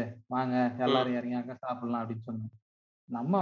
நான்வெஜ் ஹோட்டல்னு பார்த்தாலே பிரியாணி தான் கேட்பது. வேற எதுவும் கேட்கறது இல்லை. இதை எடுத்து வந்து வச்சான். சரி அவன் ஒருத்தன் கடையில தான் இப்படி போல இருக்கு அப்படின்னு சின்ன கடைக்கா போவோம். சின்ன. நம்ம ஊர்ல எல்லாம் சின்ன கடைங்கள்ல எல்லாம் பிரியாணி இருக்கும்ல. பெரிய கடையில வேற மாதிரி நல்லா ராயலா ரிச்சா கொடுக்குறான் போல இது. அதனால சின்ன கடைக்கு போவோம். நல்ல நம்ம பிரியாணி சாப்பிடலாம் அப்படின்னு சொல்லி போனா அங்கேயே தான் கொடுக்குறான். அப்புறம் இன்னும் இன்னும் இந்த மிட் மிட்டான இருக்கிற கடைங்க பிரியாணி கடைனே போட்டிருக்க கடைங்க. இதெல்லாம் போய் சாப்பிட்டாலும் அதை தான் அடங்கப்பா என்னடா இது பிரியாணின்னு சொல்லி ஊரே ஏமாத்துறீங்க ஒரு தாட்டி அடிவாங்க மூணு கடையில போய் மூணு விதமா அடி வாங்கிட்டு இருந்திருக்கீங்களா அங்க நிக்கிறீங்க நீங்க. எங்க அங்க அங்க சாப்பாடுன்னு சொல்லும் போதெல்லாம் நான் பிரியாணி தான் கேட்டேன். எவனா ஒருத்தவன் நம்ம பிரியாணியை கொடுத்துட மாட்டானா அப்படின்னு. கூட கொடுக்கலீங்க. ஏங்க அது அது ஒரு வெரைட்டி ஆஃப் பிரியாணிங்க. நீங்க. அப்படி மொத்தமெல்லாம் புறக்கணிக்க முடியாதுங்க. இல்லங்க வேண்டான்றேன். பழம் சோத்தை வந்து எதுக்குங்க பழம் பிரியாணிங்கிறீங்க போட்டு பிரியாணி எதுக்கு? எதுக்கு வெள்ளை சோறு பிரியாணிங்கிறீங்க? பிரியாணி அது கீழே வந்து ரைஸ் போட்டு அதுக்கு மேல சிக்கன் வித் மசாலா போட்டு அதுக்கு மேல திருப்பி ரைஸ் போட்டு உண்மையை கொடுப்பாங்க. உண்மையை அந்த உண்மையை சொல்லுங்க. அவன் அடுப்புல வச்ச பிரியாணி எடுத்துட்டு வரானா ஹைதராபாத் பிரியாணி இது. இல்ல. லேயர் லேயரா இருக்கிறது ஹைதராபாத் பிரியாணி. நீங்க இல்ல இதுவும் அப்படிதாங்க பண்ணுவாங்க. மலபார் பிரியாணியும் கீழே இல்ல மலபார் பிரியாணி ஆக்சுவலா தம்மு தான் கரெக்ட் தான். என்னன்னா கலக்குவாங்க. எனக்கு ஒரு கலக்க சந்தேகம் நான் பார்த்த மலபார் பிரியாணி எனக்கு இருக்கேன் எனக்கு என்ன சந்தேகம்னா அடுப்புலயே தம் போட்டு லேயரா வச்சு பண்றது ஹைதராபாத்தி. இல்ல நம்ம ஊர் பழக்கம் வந்து மசாலா கலந்து தம் போட்டு பண்றாங்க. எனக்கு என்னன்னா ஒரு குழம்பு தனியா கொதிச்சுக்கிட்டு இருக்கும் கோழி குழம்பு. இன்னொரு பக்கத்துல அரிசி வந்துகிட்டு இருக்கும் இன்னொரு பக்கம் நாலு மேட்டர் இருக்கும் சரி சேர்த்து வச்சா குழம்புக்கு கறி குழம்பு வெள்ளை சாதம் கலந்து வச்சா பிரியாணி. அப்படி ஏதோ வைக்கிற மாரி தான் எனக்கு தெரியுது. இல்ல, இல்ல. அவங்க என்ன பண்ணுவாங்கன்னா, நீங்க கிட்டத்தட்ட நீங்க சொன்ன மாதிரி தான். அ அந்த ட்ரை ஃப்ரூட்ஸு, நட்ஸு அதெல்லாம் ஃபர்ஸ்ட்டு அதே மாதிரி பெரிய. வெங்காயத்த எண்ணெயில ஃப்ரை பண்ணிருவாங்க. ம், எல்லாத்தையும். ஃப்ரை பண்ணி எண்ணெய் வெங்காயம் அது வெங்காயம் பெரிய வெங்காயம்லாம் நல்லா அப்படியே மாரி கருப்பாகுற அளவுக்கு வந்து அப்படியே பொன்னிறமா மாறுற அளவுக்கு ஃப்ரை பண்ணி எடுத்து வச்சுருவாங்க. நீங்க சொன்ன மாரி ம். சிக்கன் கிரேவி தனியா வச்சுட்டு, ரைஸும் தனியா ஒரு 3/4 பதத்துல வேக வச்சுட்டு, அத போ கீழ வந்து அந்த கிரேவி, அதுக்கு மேல அந்த ரைஸு, அதுக்கு மேல அந்த ட்ரை ஃப்ரூட்ஸ், அந்த நட்ஸு, அப்புறம் வந்து இந்த வெங்காயம் எல்லாத்தையும் போட்டு தம் போட்டு வச்சுருவாங்க. போட்டு வச்சுட்டு, அத அப்படியே எடுத்து மிக்ஸ் பண்ணி குடுப்பாங்க. லேயர் லேயரா ரைஸ் போட்டு, சிக்கன் போட்டு, அதுக்கு மேல ரைஸ் அந்த மாரி இருக்காது. கீழ கிரேவி, மேல மீட் ரைஸ். இதுல மீட்? வரவே இல்லையே! கீழ அதான் கிரேவி இருக்குல்ல, அதுல அதான் தான் கிரேவி மீட் இருக்குல்ல. அதான் மீட்டு. அதுல தான் மீட். இருக்கும். இல்ல, இல்ல. கீழ அதுல தான் மீட் இருக்கும். சிக்கன் அதுல தான். அதாவது இல்ல நீங்க ஒரு நான் ஒரு கேரளா அப்படின்ற மனநிலை விட்டு நார்மல் மனித மனநிலைக்கு வந்து பேசுங்க. ட்ரை ஃப்ரூட்ஸ் பாயாசத்துல போடுவாங்களா? பிரியாணில போடுவாங்களா? ஏங்க அவங்க அவங்க அவங்க ட்ரை பண்ண அவங்க வந்து அது ஆக்சுவலி மத்தி பிரியாணி சொல்லுவாங்க இல்லையா? அந்த. வெரைட்டி இது மாரி தான் இருக்கும். இது வந்து அரேபியன் வெரைட்டி அவங்க யூஸ் பண்றது. அது நீங்க மலபார் பிரியாணி, தலசேரி பிரியாணிலாம் வந்து என்னன்னா, ஆக்சுவலி அது வந்து அரேபியன் இதுல இருந்து வந்தது. என்னன்னா, அவங்க முஸ்லிம்ஸ் பாப்புலேஷன் ரொம்ப அதிகமா இருப்பாங்க. அவங்களோட டேஸ்ட்டுக்கு ஏத்த மாரி அவங்க இது பண்ணிக்குவாங்க. நீங்க அதுக்காக ஓ! ட்ரிவாண்ட்ரம்ல அதே மாரி கிடைக்காதான்னா, அப்படிதான் கிடைக்கும். அது வேற விஷயம். இல்ல நான் வந்துட்டு நான் இந்த டூட்டி ஃப்ரூட்டி பிரியாணி சாப்பிட்ட சம்பவம் வந்துட்டு ஏங்க கண்ணூர்ல. இவரும் என்ன ஏமாத்தலாம்ன்னு பார்க்குறாருங்க. அதெல்லாம் முடியாது. நான் நம்ப மாட்டேன். பாருங்க எல்லாரும் நம்மள மந்தி ஏமாத்துறாங்க. பிரியாணி அது. கிடையாதுங்க. மந்தி பிரியாணி வேற. இவரு இந்த ஏமாத்த மந்தி. பிரியாணில ஃப்ரைடு சிக்கன் பீஸ். வைப்பாங்க. ஆமா. Fried chicken fried chicken. Piece வைப்பாங்க. பிஸ்தாலாம் போட்டிருப்பாங்க. அதெல்லாம் போடுவாங்க. குழம்பு வந்தா ஊத்துவாங்க. இல்ல, இல்ல. குழம்பு ஊத்திட்டு, அ பிரியாணில கதை விடுறீங்க. மந்தி பிரியாணி வேற எடுத்துன்னு வரீங்க இதுக்கு சப்போட்டா. சரி, சரி. பிரியாணி மட்டுமே கேரளா இல்லைங்க. கேரளாவோட. ஆத்தென்டிக் ஃபுட் வந்து கப்ப, மீன் கறி, புட்டு எவ்வளவோ. இருக்குங்க. 1000 ஏங்க இருக்கட்டுங்க. தலசேரி தம் மார்க்கெட் பண்றாங்க? இதுதானே? தலசேரி தம் ஆமா. தலசேரி அது சும்மா. தலசேரி, தலசேரி. என்னடா தலசேரி? தல வலிக்குதுடா பிரியாணி சரி. சரி, சரி.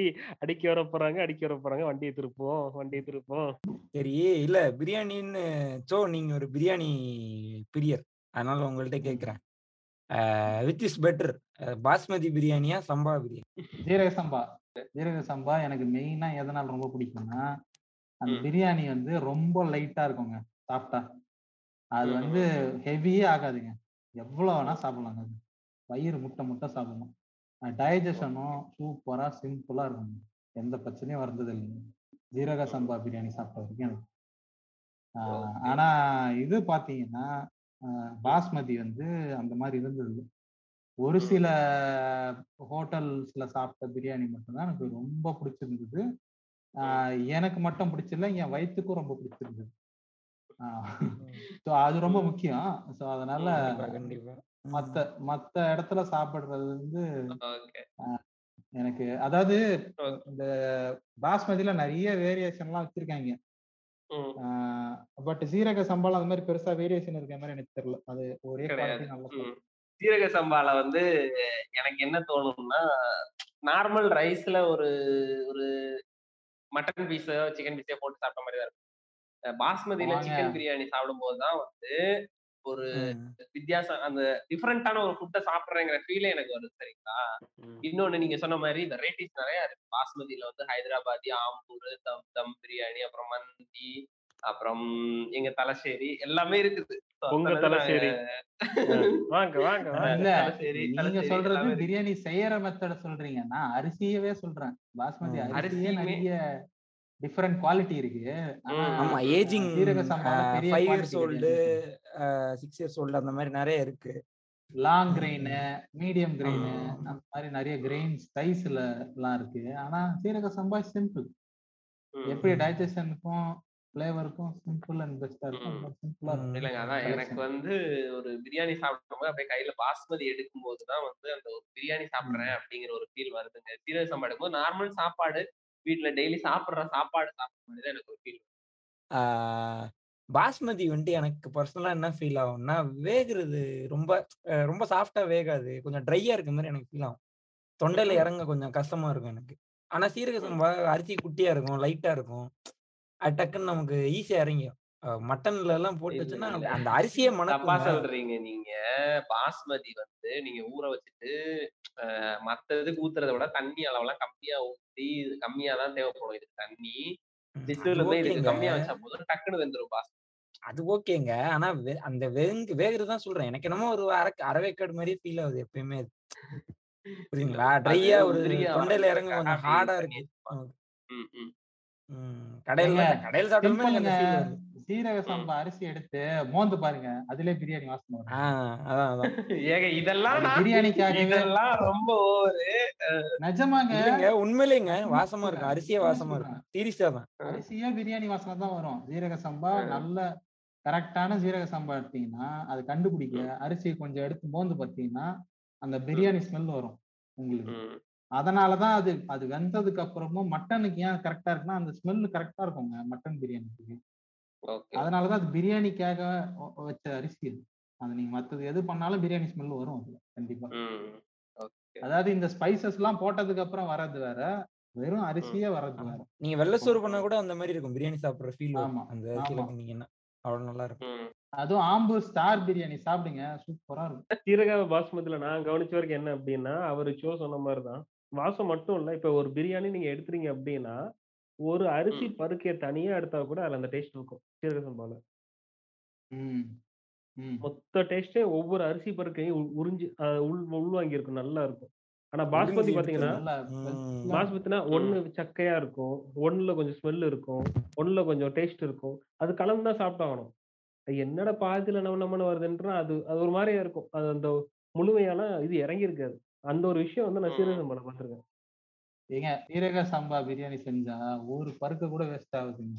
அப்படியே. வலிச்சு முடிச்சிடலாம். அப்படியே வலிச்சு வலிச்சு சாப்பிடலாங்க. ஆமா. ம். அவ்வளோ ஓகே. சூப்பரா இருக்கும். பிரியாணி போட்டு நல்லா ஒரு அலசு அலசி முடிச்சாச்சு. அ என்ன ரொம்ப கொஞ்சம் காயப்படுத்துனாங்க. கேரளால வந்து பிரியாணி ரொம்ப மோசமா இருந்ததுன்னு சொல்லி. இருந்தாலும் நான் கேரளாக்கு கொஞ்சம் தூக்கி நிறுத்துறேன். அ கேரளால இருக்கிற மத்த ஃபுட்ட பத்திலாம் நான் எனக்கு ரொம்ப பிடிச்சது. அத பத்திலாம் நான் கொஞ்சம் சொல்றேன். மீன் குழம்புங்க. அடிச்சுக்க முடியாதுங்க. அப்படியே ரெட் கலர்ல இருக்கும். அந்த கொடம்புளின்னு சொல்லுவாங்க. கொடம்புளி போட்டு வச்சிருப்பாங்க. ஃப்ரெஷ்ஷா அங்க வாங்கிட்டு வந்து கேரளாலயும் சரி, கன்னியாகுமரியிலயும் சரி, அ அவ்ளோ அருமையா இருக்கும். கூட வந்து அந்த கவுனி அரிசியா? கருப்பு கவுனி அரிசியா? அந்த ரெட் கலர் அங்க இருக்கு இல்லையா? அந்த அரிசி வச்சிருப்பாங்க. அந்த அரிசி, அப்புறம் வந்து அவியலு, சூப்பரா இருக்குங்க அது. மத்தியானம் லஞ்சுக்கு இந்த மீன் குழம்பு இது, கொஞ்சம் ல மீன் குழம்பு ஊத்தி சாப்பிட்டுட்டு, மீன் ஃப்ரையி இல்லாட்டி இது க கனவா ஃப்ரை அந்த மாரி ஏதாவது ஒண்ணு வச்சு சாப்ட்டு, கொஞ்சோண்டு மோர் குழம்பு. அதுவும் மாம்பழம் போட்ட புளிശ്ശേரின்னு சொல்லுவாங்க. அது மாம்பழம் போட்டு பண்ணுவாங்க. சூப்பரா இருக்கும். அதெல்லாம் வந்து இது கண்டிப்பா ட்ரை மோர்ல பண்ண வேண்டிய மாம்பழமா? மோர் ஆமா. ஆமா. அது சூப்பரா இருக்கும். மாம்பழ புளிശ്ശേரி அப்படிம்பாங்க. மாம்பழத்தை போட்டு பண்ணுவாங்க. அதெல்லாம் கண்டிப்பா ட்ரை பண்ண வேண்டிய அடுத்து வந்து புட்டு. புட்டே வந்து சாப்பிட்றது தனி அழகுங்க. நம்மலாம் வந்து நான் அதுவரைக்கும் நான் கேரளாக்கு கன்னியாகுமரிக்கோ போறதுக்கு முன்னாடி வரைக்கும் புட்டு வந்து ஏதோ ஒரு நாள் ஸ்நாக்கா சாப்பிட்டுட்டு இருப்பேன். ஆனா அது பிரேக்ஃபாஸ்ட் அப்படின்னு சொல்லிட்டு நான் கூட சொல்லுவேன், "என்னடா இவ்ளோ ஹெவியா இருக்குது. எப்படி பிரேக்ஃபாஸ்ட் சாப்பிடுறீங்க?" ஆனா அவ்வளவு ஹெவியா இருக்கும். ஆனா வயிறு அப்படியே ஃபுல் ஆயிரும். புட்டு ரெண்டு இது சாப்பிடுவாங்க. புட்டு கூட கடலைக்கறி, முட்டைக்கறி அந்த மாதிரி கிரேவி ஏதாவது வச்சு சாப்பிடுறது உண்டு நான் அதை விட நான் இதை தான் ப்ரிஃபர் பண்ணுவேன். புட்டு, பயறு, அப்பளம், வாழைப்பழம், சுகர் இதெல்லாம் போட்டு மிக்ஸ் பண்ணி, தேங்காய் துருவல் எல்லாம் போட்டு மிக்ஸ் பண்ணி சாப்பிட்றது பயிர்னா அந்த சிறுபருப்பு வேக வச்சது, பழம் நேத்தம்பழம் இல்லாட்டி வேற ஏதாவது ஒரு பழம். ஈவன் நேந்திரப்பழத்த ஸ்டீம் பண்ணி கூட வச்சு அதெல்லாம் சூப்பராக இருக்கும் அது. அப்புறம் வந்து அப்பத்து கூட கடலைக்கறின்னு சொல்லிட்டு நம்ம சுண்டல் குழம்பு பண்ணுவாங்க. அது சூப்பராக இருக்கும். கப்பை அந்த நம்ம மரவள்ளி கிழங்குன்னு சொல்லுவோம் இல்லையா? அந்த கப்பை கப்பக்கிழங்கு கூட மீன் குழம்பு. ஒண்ணுமே இல்லைங்க வெறும் கப்பை அது கூட வந்து ரெண்டு பூண்டு, மிளகா வத்தல் போட்டு அதை மிளகா பொடி மாதிரி ஒரு இடிச்சு வச்சிருப்பாங்க. அதை ஊத்தி வெறும் கிரேவி மீன் குழம்புல இருக்க வெறும் கிரேவியை மட்டும் ஊத்தி கூட சாப்பிடலாம். அதை எடுத்து வச்சு. அவ்வளோ சூப்பரா இருக்கும் அதெல்லாம். அப்புறம் கேரளாக்கே உரிய ஒரு இன்னொன்னு இது இருக்குன்னா, ஆலப்பி. அ பேர் ஆலப்பி போயிருப்பீங்க. அப்படி இல்லை இனிமே போனீங்கன்னா கூட ட்ரை பண்ணுங்க. அங்க வந்து கறி மீன் அப்படின்னு சொல்லுவாங்க. அப்படியே ஃப்ளாட்டா இருக்கும் முள் நடுவுல இருக்க அந்த ஒரே ஒரு முள் மட்டும்தான் இருக்கும் நிறைய முள்ளெல்லாம் இருக்காது அதை அப்படியே ஃப்ரை பண்ணி கறிமீன் கொள்ளிச்சது அப்படின்னு சொல்லிட்டு தருவானுங்க அது போட்டிங்லாம் நீங்க போனீங்க இல்ல போட்டோஸ் எல்லாம் எடுத்தீங்கன்னா உங்களுக்கு அங்கேயே பண்ணி தருவானுங்க. ஈவன் அந்த க கல்லு எல்லாம் வந்து அந்த இதுல அந்த கடையில எல்லாம் நிறைய இருக்கும் இது ரொம்ப கண்டிப்பா ட்ரை பண்ண வேண்டிய ஒரு இந்த ஃபுட் அதே மாதிரி. அப்புறம் நிறைய நான்வெஜ்லாம் வெரைட்டியா சாப்பிடணும். நல்லா கார சாரமா சாப்பிடணும்னா நீங்க வந்து கல்லு கடைக்கு போகணும் நீங்க வந்து கல்லு குடிக்கிறவரோ குடிக்காம இருக்கீங்க. அதெல்லாம் இது ரெண்டாவது. நீங்க அங்க போனீங்கன்னா கொஞ்சம் காஸ்ட்லியா தான் இருக்கும். ஆனா சூப்பரா வச்சிருப்பாங்க. அந்த சின்ன சின்ன கடைகள்ல ரொம்ப சூப்பரா இருக்கும். பெரிய கடைகள்ல எல்லாம் கூட ஃபிஷ் ஐட்டம்லாம் ஒன்றும் நல்லா இருக்காது. போனீங்கன்னா சிக்கனு அந்த மாதிரி தான் சாப்பிடலாம். அந்த மாதிரி ஃபிஷ் ஐட்டம்லாம் ட்ரை பண்ணா கல்லு கடைக்கு போகணும். அதே மாதிரி டேம் பக்கத்துலலாம் இருக்கும் நிறைய கடை. கன்னியாகுமரியில் கன்னியாகுமரியில வந்து சித்தார் டேமு பேச்சிப்பாறை டேம்லாம் இருக்கும். அங்கெல்லாம் போனீங்கன்னா அந்த டேம்ல இருந்து அப்படியே ஃப்ரெஷ்ஷா மீன் பிடிச்சு குழம்பு வச்சு சாப்பாடு எல்லாமே வச்சு தருவாங்க. அது சூப்பரா இருக்கும். நிறைய இருக்குங்க. அப்புறம் வந்து கேரளாவோட ஸ்நாக்ஸ் நிறைய இருக்கு ஸ்நாக்ஸ் பழம்பொரி பழம்பொரி நிறைய பேருக்கு பிடிக்காது. ஆனா எனக்கு ரொம்ப எனக்கு ரொம்ப. பிடிக்குங்க. நான் ஒரு வித்தியாசமான இது. எனக்கு வாழைப்பழம் பிடி சுத்தமா பிடிக்காது. தனியா சாப்பிடவே மாட்டேன். ஆனா. பழம்பொரி மட்டும் சாப்பிடுவேன். டீ டீ குடிக்கும் போதெல்லாம் ம், ம். என் ரூம்மேட்டு? விட்டாரு பழம்பொரினா நேந்திரம்பழத்தை பஜ்ஜி மாதிரி பொரிச்சிருப்பாங்க. நேத்திரம்பழத்தை மைதா மாவுல போட்டு பொரிச்சு தருவாங்க. அது கொஞ்சம் ஸ்வீட்டாவும் அந்த மாவு மேல நல்லா இருக்கும் ஈவன் இன்னொன்னு என்ன பண்ணுவாங்கன்னா அந்த நேந்திரம்பழம் பஜ்ஜியா? இருக்கத பஜ்ஜி இல்ல. ஆ. பஜ்ஜி ஆஹ் மாதிரி காரம் இருக்காது நம்ம சிம்பிளா. நானும் சாப்பிட்டிருக்கேன். அது உள்ள வந்து என்ன பழம்பொரிங்க பெரிய பழத்தை நடுவுல கட் பண்ணிட்டு பொரிக்கிறதுக்கு முன்னாடி அவல் சர்க்கரை தேங்காய் போட்டு மிக்ஸ் பண்ணி வச்சிருப்பாங்க. அதை வந்து நடுவுல வச்சுட்டு அந்த பழத்தை திருப்பி இது பண்ணி வச்சுட்டு திருப்பி வந்து மாவுல முக்கி ஃப்ரை பண்ணுவாங்க. அந்த அதுக்குள்ள இந்த இதுவும் மிக்ஸ் ஆகி சூப்பரா இருக்கும் டேஸ்ட் நடுவுல வந்து ஸ்டஃப்பா வந்து இந்த அவல்லாம் இருக்கும். அதை சுத்தி வந்து பழம் இருக்கும். அதுக்கு மேல வந்து இந்த மாவு இருக்கும். அது சூப்பரா இருக்கும் அது. அப்புறம் வட்டலப்பம் அப்படிம்பாங்க. அப்புறம் வந்து இது திரளின்னு சொல்லுவாங்க. அது ஸ்மெல்லே பயங்கரமா தூக்கும். அந்த ஒரு இலையில வச்சு இது பண்ணுவாங்க. அது நல்லா இருக்கும். அதுவும் ஒரு ஸ்வீட்டு தான். அப்புறம் வந்து இலையப்பம்னு சொல்லுவாங்க. அது நல்லா இருக்கும். அச்சப்பம். அச்சப்பங்கிறது அச்சு முறுக்கு. நிறைய இருக்குங்க. பேசிட்டே போலாம் கேரளா பத்தி சொன்னேன்னா போதும் போதும் போதும். லிஸ்ட் ரொம்ப பெருசா போயிட்டு இருக்கு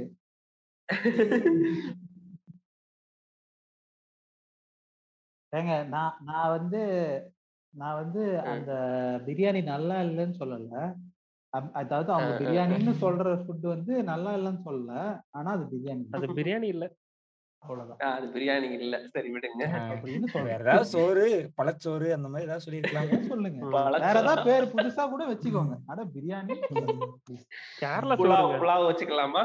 ஆ வச்சுக்கோங்க. தாராளமா வச்சு பிரியாணின்ற வார்த்தையை தவிர வேற எதை வேணா வச்சுக்கோங்க. ஓகே. கன்னியாகுமரியில சில இதெல்லாம் வந்து மீன் குழம்புல முருங்கைக்காய் போடுவாங்க. அது கொஞ்சம் டிஃப்ரெண்டா இருக்கும். அப்புறம் வந்து புளிப்புக்காக வந்து அந்த ஸ்டார் ஷேப்ல இருக்கும். ஒரு பழம் அவங்க மரத்து அந்த மரம்லாம் அவங்க வீட்டு பக்கத்துல இருக்கும். அந்த பழத்தை போடுவாங்க. அந்த டேஸ்ட்டுமே டிஃப்ரெண்டா இருக்கும். அப்புறம் இவ்வளோ பேசினோம் கேரளால. அதுக்கு அடுத்து வந்து ரொம்ப முக்கியமான ஒரு இதை வந்து பேசாம போறது வந்து சரியா இருக்காது. பரோட்டாவும் பீஃபும் அடிச்சுக்கவே முடியாது. அது நிறைய பெரிய பெரிய கடைகள்லாம் ஒன்றும் பெருசாலாம் நல்லா இருக்காது. சின்ன கடை நான் அப்போ முதல்ல சொன்ன மாதிரி அந்த கல் ஷாப் அங்கே அங்கெல்லாம் போய் வாங்கினீங்கன்னா சூப்பராக இருக்கும். பீஃப் நான் சாப்பிட்டதும் அங்க சொன்னேன்ல இந்த. பிரியாணி கடை. பிரியாணி கதையில பாத்தீங்கன்னா அதே மாதிரி அங்க இன்னொரு ஐட்டம் எல்லா கடையிலயும் கிடைச்சது பீஃப் தான். பீஃப் சிக்கன்னா இந்த பிரியாணி. அதை தவிர்த்து வேற எதுவும் கிடைக்கல பிரியாணினா சிக்கன் அவ்வளவுதான். அதுக்கப்புறம் பீஃப். கறியா கிடைச்சது. அதுக்கப்புறம் ஃபிஷ் வந்து ஃப்ரையா கிடைச்சது. ஃபிஷ் குழம்பு. கூட எனக்கு பெருசா கிடைக்கல. ஃபிஷ் ஃப்ரை அதுக்கப்புறம் குழம்பா கிரேவியா வேணும்னா பீஃப் அதே மாதிரியே ஃப்ரையா வேணும்னாலும் பீஃப் தான் கிடைக்கும் ஸோ அதுல நான் அங்க வந்து நல்லா சாப்பிட்டேன். அங்கதான். பெட்டரா சாப்பிட்டேன். ஸோ இந்த மன வருத்தத்துல எனக்கு கொஞ்சம் ஆறுதலா இருந்தது. நண்பர்கள்லாம் ஆனா. பாத்தீங்கன்னா வாங்கவே மாட்டேன்றாங்க. பீஃபா ஐயோ நான் சாப்பிட மாட்டேன். சிக்கன் தான் சிக்கன் தான். அப்படின்னு அது ஒரு ஸ்டிக்மாவாகவே இருந்தது அங்க. நானும் அப்படிதாங்க இருந்தேன். காலேஜ் போன புதுசுல நானும் கூட பீஃப்லாம் சாப்பிட்டது இல்ல. நல்லா சாப்பிட மாட்டேன் அப்படின்னு சொல்லிட்டு இருந்தேன். அப்புறம் டேஸ்ட் பண்ணி ரொம்ப நாள் கழிச்சு தான் நான் டேஸ்டே பண்ணினேன். ஒரு ஃபர்ஸ்ட் இயர் முடிய போற டைம்ல தான் டேஸ்டே பண்ணினேன். டேஸ்ட் பண்ணதுக்கு அப்புறம் நாக்கில் ஒட்டிக்கிச்சு டேஸ்ட் அதுக்கப்புறம் ரெகுலரா பீஃப் தான். சேட்டா பீஃப் பரோட்டா. பரோட்டா பீஃப் அப்படிதான்.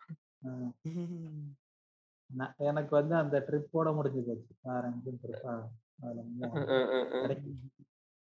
பிரியாணி கிடைச்சிருக்கிறதுனால வேற எதுக்கும் போறது ஓகே ஓகே. ஓகே ஜெனித் சொல்லுங்க.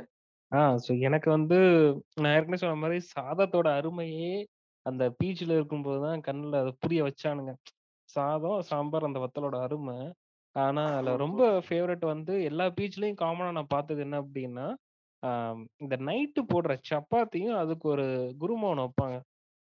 ஸோ இது ரெண்டும் ஹைலைட்டு அது மட்டும் இல்ல புதன்கிழமை நைட்டு பாத்தீங்க அப்படின்னா முட்டை ஏதாவது ஒரு ஃபார்மேட்ல வச்சிரும் ஒரு அவிச்ச ம். முட்டைய வச்சுட்டு அது ஒரு குழம்பு மாதிரியோ இல்ல இல்லாட்டி ஆம்லேட் வந்து சம்டைம் ரேரா போடுவோம். இல்லாட்டி அவிச்ச முட்டையை தனியா வச்சிருவாங்க.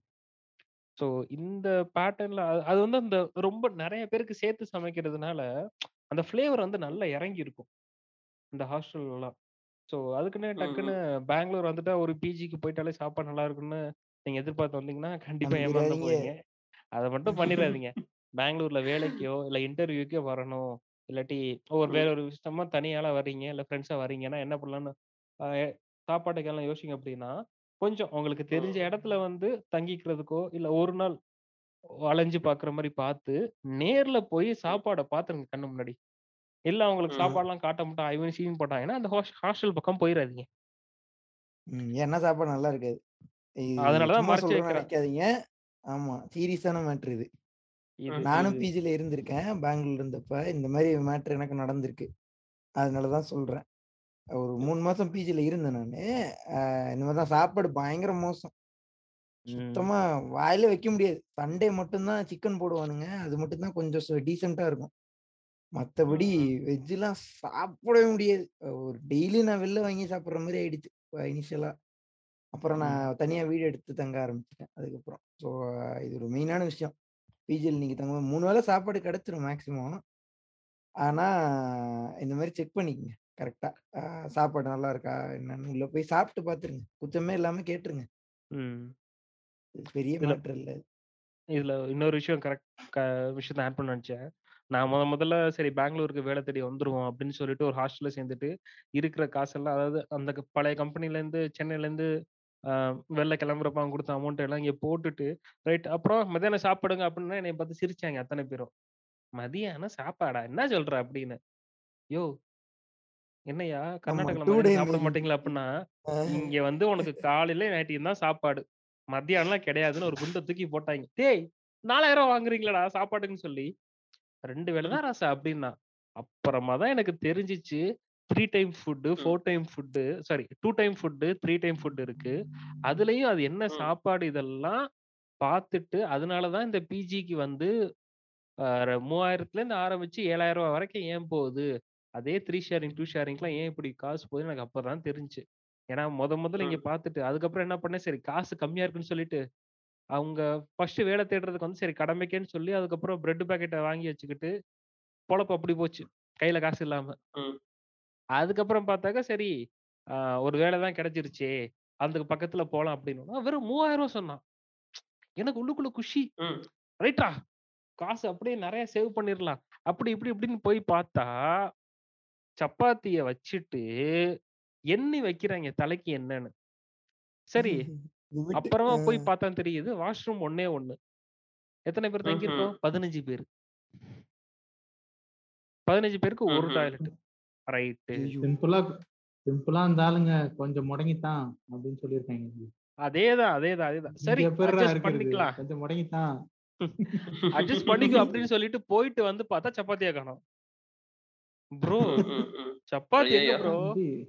அவன் தான் ஏன் தின்ன அப்படிங்க அடிங்க ஏன்டா என்னை தின்னு கன்னடத்துலயும் தெலுங்குலயும் திட்டிட்டு இருக்காங்க. அடே அடே அடே அடே. சோறு தானடா கேட்டேன். எங்கடா போயிடுங்க டேய் அப்படின்னு. ஒருத்த உடனே ஃபோன் பண்ணிட்டான் ஓனர் சப்பாத்தி இல்ல ஓனர் அப்படின்னு. ஐயோ டேய் விடுங்கடா ம். தெரியாதனமா பிஜில சேர்ந்துட்டா அப்படின்னு. அது ஒரு ஆறு மாசம் அந்த கம்பெனில கம்பெனில வேற குத்து குத்துன்னு குத்துறாங்க அது அடுத்த கதை. லிட்டரலா சொல்ல போனா இந்த ஒருவேளை சாப்பாட்டுக்கு நான் பழகினது அது என்னோட ஐஐடி லைஃப் நான் அத அப்ப வரும்போது வர்றேன். ஒரு ஒருவேளை. சாப்பாட்டுக்கு வந்துடுறேன் ஏன்னா காலைல சாப்பிடுவேன் கொண்டுட்டு போவேன். இல்ல இல்ல காலையில சாப்பிட முடியாது. ஏன்னா லேட்டா கொஞ்சம் லேட் ஆகும்னு சொல்லிட்டு கட்டிட்டு அவன் காலைல வச்ச இட்லியோ சாம்பார் என்ன அதெல்லாம் நமக்கு விஷயம் தெரியாது. பொங்கலை வந்து அள்ளி ஊத்துவோம். கரண்டில. அப்படிதான் பொங்கல் இருக்கும். நல்லா தல தல தல தல. டம்ளர் அள்ளி குடிக்கலாம். அதை எடுத்து ஊத்தி விட்டுட்டு அதோட சேர்ந்து சட்னியை எடுத்து கலந்து விட்டுட்டு ரைட்ரா ஒரு மசாலா கீர் மாதிரி ஒரு ரைட்டு ரெடியா இருக்குன்னு சொல்லிட்டு ஆபீஸுக்கு எடுத்துட்டு போயிடுறது. ஆறு கிலோமீட்டர் நடந்து ம். போயிடுறோம். போயிட்டு. ஆபீஸ் வேலையை முடிச்சுட்டு லஞ்ச் அங்க தின்னுட்டு வந்தா அதே மாதிரி ஆறு கிலோமீட்டர் நடந்த டயர்ல அப்படியே படுத்து தூங்கிடுறது. ஒரு ஒரு வேளை சாப்பாட்டுல தான் கொஞ்சம் ஒரு ஆறு ஏழு மாசம் அப்படிதான் ஓடுனுச்சு. அதனால ஹாஸ்டல் நீங்க சேர வர்றவங்க பெங்களூருக்கு வர்றவங்க அந்த சாப்பாடெல்லாம் பார்த்துட்டு அதுக்கப்புறம் சேருங்க. இல்லாட்டி ஒரு வேளையில் சமாளிப்பது எப்படி? பதினோரு மணிக்கு ம், ம். எந்திரியுங்கள். இருக்கும் சாப்பாட்டை சேர்த்து வச்சு சாப்பிடுங்கள். சாப்பிட்டவுடன் தூங்கி விடுங்கள். ஏனால் முழிச்சு உட்காந்துருந்தா பசிக்கும். அப்படின்லாம் கண்டு கண்டுபிடிச்சிருவீங்க நீங்க. இதெல்லாம். தெரிஞ்சிடும் ம். அடுத்தது இந்த நான் ஐஐடி சொன்ன ரீஜனல் ஃபுட்ல இந்த ஐஐடியோட இது சொல்லிடுறேன் ஸோ நான் ஐஐடிக்கு ஒரு காலேஜ்ல இருந்து ஒர்க் ஷாப் செலக்ட் ஆயிட்டு ஐஐடி பிஹெச்யூ போயிருந்தேன். பனாரஸ் இந்து யூனிவர்சிட்டி பனாரஸ்ல இருக்கு. காசிக்கு அடுத்த ஸ்டேஷன். ஸோ அங்க போறதுக்கே கஷ்டம். ஸோ போறப்போ வந்து நாங்க என்ன அங்க என்ன சொல்லிட்டாங்கன்னா ஓகே அக்கமடேஷன் அக்கமடேஷன் நாங்க பார்த்துக்குறோன்ட்டா நான் உடனே சரி சாப்பாடையும் பார்த்துப்போம் போல இருக்கு. அப்படின்னு விட்டுட்டேன் போறப்ப வீட்ல கொடுத்த காசை அப்படியே ட்ரெயின்லயே ட்ரெயின்ல ட்ரெயின்ல முத முதல்ல போறேன். பசங்களோட போறோம். ட்ரெயின். சாப்பாடு என்னன்னு எவனும் சொல்லி அனுப்பல. அது நார்த்து வேற போறோம்னு. ஆர்டர் பண்ணி சிக்கன் பிரியாணிய. ஆனா பார்த்ததுக்கு அப்புறம் தான் இதுக்கு வெறிஞ்சோறு தின்றுக்கலான்ற மொமெண்ட் போயிட்டோம். இருக்கிற காசெல்லாம் நல்லா செலவு பண்ணிட்டு அப்படியே ஜாலியா ஜம்முன்னு இறங்கி இந்த பிரியாணிங்கிற மேட்டர் எத்தனை பேரை தான் காவ வாங்கி இருப்பது தெரியலங்க நிறைய இருக்கு. அப்படி ஜம்முன்னு ஐஐடி கேம்பஸ் போறோம். சாப்பிட்றோம் அப்படின்னு சொல்லிட்டு ப்ரோ அண்ட் வேர்ஸ் ஹாஸ்டல் அப்படின்னு ஸ்டைலா பேசினா ஹாஸ்டல் அந்த Vivekananda hostel you can take right from there அப்படின்னு சொல்லிட்டு போயிட்டான். Then what about food where is uh meals அப்படின்னா you can have food at your food court அப்படின்னா யூ காசு கொடுத்து என்ன வேணா வாங்கிக்கடா அப்படின்னு அழகா இங்கிலீஷ்ல சொன்னான். எது காசு கொடுத்தா டேய் மூவாயிரம் ரூபா கட்ட சொன்னியடா. That is a deposit plus accommodation bro not for food அப்படின்னா போச்சு போ வாழ்க்கை. அங்க போய் கேட்டா ஒண்ணுத்துக்கும் பேர் தெரியல நமக்கு தெரிஞ்ச ஒரே ஒரு ஐட்டம் பூரி மாதிரி இருந்துச்சு ஆனா வெள்ளையா இருந்துச்சு என்னன்னு கேட்டா சன்னா பூரின்னா செம்ம ம். டேஸ்ட் ம். ரேட்டு நாற்பத்தஞ்சு ரூபா அது எப்படி இருக்குன்னா அந்த பூரி வந்து நம்ம ஒரு தட்டு இருக்குல்ல நம்ம சாதாரணமா ம். இப்ப ஹோட்டல்ல ஒரு பெரிய சைஸ் தட்டு வாங்கினா அந்த தட்டு சைஸுக்கு ஒரு பூரி போட்டா எவ்வளவு நல்லா புஷ்ஷுன்னு ஓ. வந்திருக்கும் சோளாபுரி சோளாபுரி. சரி, சரி. ஆ சோளாபுரி வந்து இந்த ரெண்டு பூரி வச்சிருந்தோம் சாப்பிட்டுட்டு நாற்பத்தஞ்சு ரூபா நாற்பத்தஞ்சு ரூபாயா? வந்த காசு எல்லாத்தையும் ட்ரெயின்லயே சோத்துக்கு செஞ்சு வச்சுட்டோமே அப்புறம் வந்து பார்த்து என்னென்ன? சில்லற காசு எவ்வளோ இருக்கு? அஞ்சு ரூபா காயின் எவ்வளோ இருக்கு? பத்து ரூபா தலை எங்கெங்க ஒளிஞ்சிருக்கு? எந்தெந்த எது எது பழைய ஜீன்ஸ் பேக்ல எது சொருகி வச்சிருக்கோமான்னு ஐஐடியில் உட்காந்துக்கிட்டு எண்ணி வச்சு இது இது இது. பக்கத்துல கடையில போய் அஞ்சு ரூபா டைகர் பிஸ்கட் வாங்கி வந்துக்கிட்டு ஓகே. இப்போ எவ்வளோ இருக்கு? இரநூறுவா இருக்குது இருக்கு. அஞ்சு இன்ட்டு ஐம்பது ரைட்டு நாலு நாளைக்கு வருதுடா. மிச்சம் பசிச்சுன்னா இந்த டைகர் பிஸ்கட் அப்படி வாழ்க்கை ஓட்டினேன். ஆமாங்க. ஜெனித் நானும் நல்லா அதை அண்டர்ஸ்டாண்ட் பண்ணுவேன் நான் ஹாஸ்டல்ல இருக்கும் அப்படிதான் பண்ணுவேன் காசு இருக்காது. இருக்குவோ இருக்கும்போது என்ன பண்ணுவேன்? இந்த மாதிரி பிஸ்கெட் அஞ்சு ரூபா பிஸ்கெட் மூணு ரூபா பிஸ்கெட்டா வாங்கி வச்சு வச்சுட்டு ஈவினிங் டைம்லாம் பிஸ்கெட் தான் சாப்பிடுவேன். பசிக்கும் போதெல்லாம். சொல்லுங்க சொல்லுங்க. மேலே சொல்லுங்க. அந்த ஒர்க் ஷாப் நாங்க போன டைம் என்னன்னா ஆண்ட்ராய்டு ஈவெண்ட்டு ஸோ நான் கொஞ்சம் பசங்க கொஞ்சம் வந்து நான் மட்டும்தான் என் சேர்த்து மற்ற எல்லாரும் ஜூனியர் பசங்க. அவனுங்க வேற ஹாஸ்டல் வேற. ஸோ நான் அவனுங்க அவங்களோட அலகேட் பண்ணி அவங்க வேற ஹாஸ்டல் போயிட்டான் பசங்க ஹாஸ்டல் நான் இங்கே வந்துட்டேன். நமக்கு ப்ரெஸ்டீஜ் வேற சின்ன பசங்கள்ட்ட எப்படி காசு கேட்கறதுன்னு அனுபவி காலையில எங்களுக்கு ரெண்டு மணிக்கு தான் ஒர்க் ஷாப் அதனால என்ன பண்ணிடுவோம்னா இங்கே ஐஐடியில் எனக்கு கொடுத்த ட்ரைனிங் தான். ஓப்பன் ஹால் அங்கே தூங்கிட்டு பதினோரு மணிக்கு மேலே தான் வேணும்னு எந்திரிப்பேன். அது வரைக்கும் படுத்தே கிடப்பேன். எந்திரிச்சா பசிக்குன்னு சொல்லிட்டு. பொறுமையா எந்திரிச்சிட்டு ஆஹ் குளிச்சுட்டு வந்துட்டு அதுக்கப்புறமா போயிட்டு ஓ, அந்த சோளாபுரி நாற்பது ரூபாய்க்கு சாப்பிட்டோம் அப்படின்னா இப்போ ஈவெண்ட் போறதுக்கு ஒரு ரெண்டு மணி ஒரு ரெண்டரை மணி ஈவெண்ட் போறது கரெக்டா இருக்கும். அப்படி போயிட்டு வந்தோம்னா ஒரு வேடிக்கை பார்த்துட்டு அப்புறம் உடனே படுத்துருவோம். தூக்கம் வருது வரலங்கிறது அடுத்த கதை. பெட்ல படுத்துறணும். ஏன்னா எந்திரிச்சு உட்காந்துருந்தீங்கன்னா பசிக்கும். டைகர் பிஸ்கட்டுக்கு இன்னைக்கு கோட்டா முடிஞ்சுச்சு. ஸோ அப்படி ஓட்டி எனக்கு ஒரு ஒரு வாரம் நான் ட்ரை பண்ணது என்னாச்சு அப்படின்னா அந்த ஒரு வாரத்துல நான் காலேஜ் இங்க தமிழ்நாட்டுக்கு திருப்பி வந்தாலுமே எனக்கு வந்து முத நாள் ஐஐடில இருந்து வந்துட்டேன். அடுத்த நாள் நான் காலேஜுக்கு போறேன். அங்க சாப்பாடுன்னு வரும்போது எனக்கு இப்ப ஏன் நாம சாப்பிடணும். அதான் காலையில தின்ட்டோமே. ஒரு நாளைக்கு ஒரு வேளை பத்தாதன்ற மாதிரி இருந்துச்சு எனக்கு. அது மாறுறதுக்கு அந்த ம். மூணு வேளை சாப்பாட்டுக்கு மாறுறதுக்கு எனக்கு அவ்வளவு நாள் ஆச்சு. அந்த பேட்டர்ன் வந்து. உடம்புக்கு நம்ம கொடுத்ததுக்கு அப்புறம் அந்த ஏதோ கிளாக்லாம் ஏதோ சொல்லுவாங்கல்ல இப்ப அது பழக்கிட்டீங்கன்னா அப்பதான் பசி எடுக்குன்ற மாதிரி சோ அதெல்லாம் நான் அப்ப ஃபீல். பண்ணேன். என்ன என்ன ஹாஸ்டல்ல இருக்க பசங்கலாம் நானும் அப்படி சாப்பிடாம இருப்பேன். அவனுக்கு என்ன பண்ணுவானுங்க ஒரு பையன் நீ சாப்பிடாம இருந்தன்னா இறப்பை சுருங்கிரும்டா. அப்புறம் வளரவே மாட்ட இல்லையாவே இருப்ப. வந்து மால் நியூட்ரிஷன் சீக்கிரம் செத்து எல்லா. ஹாஸ்டல்லயும் ஒரு திகில் பாண்டி இருந்திருப்பான் இப்படி ஆமா. சீக்கிரம் செத்து போயிருவ அப்படின்னா. எப்பா சாமி அடிக்கிறேன்டா இனிமேல்ட்டுன்னு போட்டு தாக்கு தாக்குன்னு தாக்கு பிடிக்கவே பிடிக்காது. சாப்பாடு ஆனா சாப்பிடுவேன் வீட்ல எல்லாரும் சொல்லி நான் கேட்கல ஆனா கூட இருக்க செத்து போயிருவ சீக்கிரம்.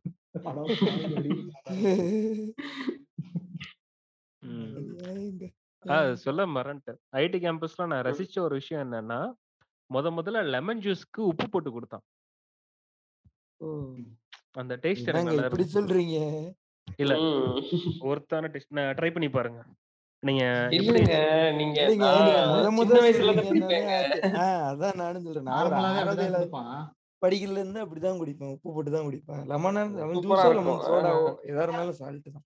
Okay okay. அப்ப உலகத்தையே பார்க்காம இருந்திருக்கிறாரு. அந்த அதேதான் அதேதான் ஓகே ஓகே. வீடை விட்டா காலேஜ் காலேஜ் விட்டா வீடுன்னு பொறுப்பான பையனா இருந்திருக்காரு. வண்டி திருப்பலாம் வண்டி திருப்பலாம். ஓகே மாங்க் சொல்லுங்க. அது வந்துட்டு இப்போ பெங்களூர்ல நிறைய ஸ்ட்ரீட் ஃபுட் எக்ஸ்ப்ளோர் பண்ணேங்க. ஃபுட் ஸ்ட்ரீட்னு சொல்லிட்டு போய். பல நிறைய ஷவர்மாலாம் ரொம்ப கம்மி ரேட்டுக்கு கிடைச்சிச்சு. அப்புறம் கொஞ்சம் நார்த் இந்தியன் ஃபுட்ஸ்லாம் அங்கே ட்ரை பண்ணேன். அப்புறம் நார்த் இந்தியாக்கே போனப்போ பஞ்சாப் போனப்போ ஒரு முக்கியமான விஷயம். அந்த ஊர்க்காரங்களுக்கு சிக்கன் வந்துட்டு ஒரு சாப்பாடுல சிக்கன் ஒரு உணர்வு மாதிரி போல இருக்குது. அது. இல்லாம டெய்லி தட்டுல சோறே வரல. நான் இருந்த. ஒரு மூணு நாள் இருந்தேன். அது அது த இல்லாம சோறே கிடைக்கல எங்கேயும் சிக்கன் இல்லாம. வெறியான தீனி. பட்டர் மாறிட வேண்டியதுதான் ஆமா பட்டர் சிக்கன் அந்த சிக்கன் இந்த சிக்கன் போட்டு தாக்குறாங்க. எப்போ பார்த்தாலும் சிக்கன். என்ன இது? தந்தூரி அடுப்பை பார்த்தா அதுலயும் சிக்கன் குட் பீப்புள் என்ன ஆமா. ஜினோசைடு பண்றாங்க அதான் நிக்கும் ஆமா நல்ல ஆனா நல்ல சாப்பாடுங்க. சும்மா சொல்லக்கூடாது. அப்படிலாம் உணவை வந்து உணவா தான் பார்க்கணும். ஆமா ஆமா உணவு எப்பவுமே உணவு தான். அது வந்துட்டு சிக்கனோட சிக்கன் வந்துட்டு தன்னோட உயிரை கொடுத்து என் வயிறை நேரத்துக்கு அப்படி நான் மரியாதை செலுத்திக்கிறேன். அது ஒண்ணு. அப்புறம் மும்பைல இருந்தேன் கொஞ்ச நாள். ஒரு ஜாப் இன்டர்வியூ. விஷயமா. அப்போ வந்து மோஸ்ட்லி வடாப்பாவ் நான் போற ஒரு கடையில இருக்கும். வடாப்பாவ் பதினஞ்சு ரூபாய் தான். அந்த ஊர்ல வடாப்பாவ் ரொம்ப சூப்பரா இருக்கும். ம். வடாப்பாவ்னா பண்ணுக்குள்ள முழு உருளைக்கிழங்க ஃப்ரை பண்ணி உள்ள வச்சிருப்பான். மேல ஒரு மிளகா வச்சு கொடுப்பான். அப்படியே அது கடிச்சோன்னே அப்படியே அட்டகாசமா இருக்கும். ஒரு கூட ஒரு சட்னி ஒண்ணு கொடுப்பான். ஆஹ் நீங்க கேட்டீங்கன்னா பச்சை கலர் சட்னி ஒண்ணு கொடுப்பான். அதுவும் வேற லெவல்ல இருக்கும். மிளகாயோட சேர்த்து கடிக்கணுமா? ஆமா ஆமா மிளகாயோட சேர்த்துக்க. அதான் அதோட இது. கோலி வடா பாவன்னு இருக்கும் அதுவாங்க ஆ வடாப்பாவுன்னா அதான். ஆமா. உருளைக்கிழங்கு இருக்கும். உள்ள ஒரு முழு உருளைக்கிழங்கு இருக்கும். அப்படியே செம்மையா. இருக்கும். வடாப்பாவு அப்புறம் நார்த்ல போன கோல்கப்பே பானிபூரி. ம். நேச்சுரலி இந்த ஐட்டம் எல்லாம் என்ன இதெல்லாம் இந்த நம்ம ஊர்ல சாப்பிட்ற பீஃப் போர்க் அதெல்லாம் கொஞ்சம் ரேர் அந்த சைட்லாம். போயிட்டீங்கன்னா ரொம்ப ஒரு ஹைஃபையான ரெஸ்டாரண்ட்டுக்குள்ள போனீங்கன்னா தான் கிடைக்கும் மோஸ்ட் ப்ராப்ளி இது மாங்க்கு உங்களை ஒரு அம்மா வரைய சொன்னுச்சே அந்த இன்டர்வியூவா ஆ ஆமா அப்பதான் அப்பதான். அந்த டைம்ல கொஞ்சம் மும்பைல இருந்தேன் நான் ஒரு ரெண்டு வாரம் இருந்தேன். Okay okay. அப்போ அந்த டைம்ல இதெல்லாம் ட்ரை பண்ணது. வடாப்பாவ் கண்டிப்பா. சாப்பிட்டே ஆகணும் அப்படின்னு சொல்லி. என்னடா இது இப்படி சொல்றானுங்க சாப்பிட்டே ஆகணும்னு ட்ரை பண்ணது. ரொம்ப நல்லா இருந்துச்சு. நாட் டிசப்பாயிண்டட் அது ஒண்ணு. அப்புறம் வேற ரீஜனல் ஃபுட்டுன்னு பார்த்தா இதெல்லாம் தான். வேற ரொம்ப ஸ்பெஷலா ஒன்றும் இல்லை. அந்த ஊருக்கு போனா நான் நான் வந்துட்டு ஐ டிராவல் லாட் ஸோ ம். ம். மோஸ்டா அடாப்ட் பண்ணிக்குவேன். அந்த எந்தெந்த ஊருக்கு போறேன்னா அந்தந்த ஊர்ல என்ன ஃபுட்டு கிடைக்குதோ அந்த டைம்ல அதுக்கு அடாப்ட் பண்ணிக்குவேன். ரொம்ப ஸ்பெஷலா இல்லைனாலும் ஏதோ நார்மலா சோறு தால் ஒரு காய் இல்ல ரஜ்மா சாவல் இல்ல. உருளைக்கிழங்கு, ஆலு இது மாரி ஏதோ அ கிடைக்கிறத சாப்பிட்டுட்டு ரொம்ப இதா இருந்துரும். ஏன்னா, இப்போ ஜெனித்து, சோளம் சொன்ன மாரி பசி ரொம்ப கொடுமையான விஷயம். அது ரொம்ப லேட்டா தான் புரிஞ்சுக்கிட்டேன். வீட்லலாம் இருக்கும்போது பயங்கரமா அப்படியே ரொம்ப செலக்டிவா சாப்பிடுவேன். 4 ம், இடத்துக்கு. டிராவல் பண்ணோனே தான் அந்த இது தெரிஞ்சுச்சு. அ ம், எல்லா ம். இடத்துலயும் நம்ம இது பண்றது கிடைக்காது. அப்படின்னோனே ம். நான் ஐ கேம் டூ அக்ரீமெண்ட். சரி ஓகே. கிடைக்கிறத சாப்பிட்டு இருக்க வேண்டியது தான். அப்படி ரொம்ப நேரம் வெயில்லலாம் சுத்துவேன். ஆர்ட் பீஸு இதெல்லாம் எக்ஸ்ப்ளோர் பண்றதுக்கு ரொம்ப வெயில்ல சுத்துவேன். இதுக்குள்ள கோயில்ல கல்லு குகைக்குள்ளலாம் போயிட்டு வருவோம். அதெல்லாம் ரொம்ப மோசமா இருக்கும். ஸோ கிடைக்கிறத முடிஞ்ச அளவு சாப்பிட்டுக்கிறது தான் நான் என்னோட பாலிசியா வச்சுப்பேன். எந்த ரீஜியனுக்கு போனாலும். பட் ஆப்வியஸ்லி எங்க போனாலும் அந்த ரீஜியன்ல எது ஃபேமஸ்ன்னு லோக்கல்ல யார்ட்டயாச்சும் கேட்டு மறக்காம ட்ரை பண்ணிருவேன். அ நீங்க சொன்ன நான் இன்னும் ஒரு பாயிண்ட் ஆட் பண்ணிக்கிறேன். 2 ஃபுட்டு வந்து ஒண்ணு கேரளால வந்து கறிக்கு சர்பத்து, பால் சர்பத். அது 2ம் சூப்பரா இருக்கும். அப்புறம். வந்து சமோசா. சமோசாக்கு வந்து நான் பயங்கரமான சர்பத்துனா இது தானே? இளநீ சர்பத் தானே? ஆ இளநீ சர்பத்து. இளநீ சரி. சர்பத்து. அது கறிக்குன்னு அப்புறம் குலுக்கி சர்பத்தும் அதே மாரி. பால் சர்பத்து, கறிக்கு சர்பத்து. அப்புறம். வந்து குலுக்கி சர்பத்து. பச்சை மிளகா. கடல் தருவாங்க. ஆமா, சூப்பரா ஆமா. இருக்கும். சூப்பரா இருக்கும். அப்புறம் வந்து இது சமோசாக்கு வந்து எனக்கு பயங்கர அடிக்ஷன் அடிக்ட் நானு. என்ன பண்ணுவேன்னா,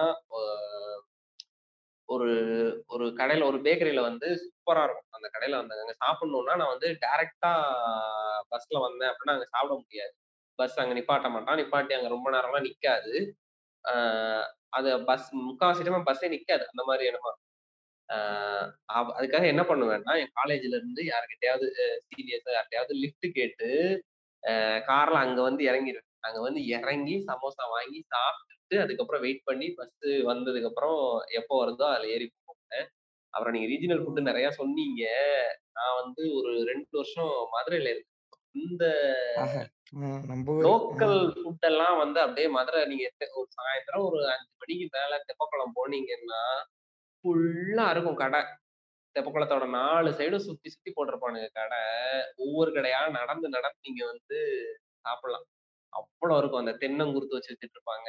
பருத்தி பாலு, பணியாரம், அப்புறம் வந்து பட்டர் ஆமா. அப்புறம் சின்ன சின்ன. அந்த வடை வந்து சின்ன சின்ன குட்டி குட்டியா போடுவாங்க. பருப்பு வடை, அப்புறம் வந்து முள்ளு முருங்கைக்கீரை வடை, ம். பணியாரம், ஃபிரெண்ட்ஸ். நான் வந்துட்டு பாருங்க எங்க ஊர்னால நான் தற்பெருமை சொல்லாம, இன்னொரு ஊர்க்காரர சொல்ல விட்டு எல்லாம் க கேட்டு ரசிச்சுட்டேன். ம். அப்புறம். ஜிகர்தண்டா. ம். கண்டிப்பா. ஜிகர்தண்டா ஆப்வியஸ்லி. விட்டோமே பாஸ். அ ஆமா. அவ்வளோது இருக்கு. அப்புறம் இருட்டுக்கடை அல்வா. எங்க ஊர விட்டு குடுக்க முடியாது. பால்கோவா. பால்கோவா. அது போலாம் வரல? நெறைய. ஆ தூத்துக்குடி மக்ரோனு, எண்ணெய் பரோட்டா, விருதுநகர் பரோட்டா. ஆமா. பொரிச்ச பரோட்டா. ஆமா. ஏங்க வடகறி? வடகறி? ஐ மீன் நான் நார்த் தமிழ்நாடுன்னா ஒரு திண்டுக்கல்லுக்கு மேல திண்டுக்கல்லுக்கு மேல ம். தான் நான் வந்து ஃபர்ஸ்ட் டைம் டேஸ்ட் பண்ணேன். ரொம்ப பிடிச்சிருந்துச்சு டேஸ்ட்டு. இங்க வந்து நான் இப்ப இருக்கிறது வந்து சவுத்ல இருக்கேன். இங்க வந்து ஒரு க பக்கத்து. என் பக்கத்துல இருக்க ஒரு ஹோட்டல்ல வந்து கிடைக்கும். அது இப்ப அந்த ஹோட்டல்ல கிடைக்கிறது இல்ல. அது வருத்தமா இருக்கு. அந்த அந்த வடகறி சாப்பிடணுங்கிறதுக்காகவே அந்த கடைக்கு சாப்பிடறதுக்காக போவேன். தோசை குடுத்து அவன். சாம்பார் குடுத்தான்னா கூட, "சாம்பார் கொஞ்சமா. வடகறி நெறைய வைங்க" அப்படின்லாம் கேட்டு வாங்கி அப்புறம் வடகறில தனியா காசு குடுத்து வாங்கணும். கடை அதான் அதான் கடை. நஷ்டத்துல போயிடுச்சு. அ கரெக்ட்டா சொல்ற. ஒரு கடையவே வடகறி தின்னு க்ளோஸ் பண்ணிட்டு.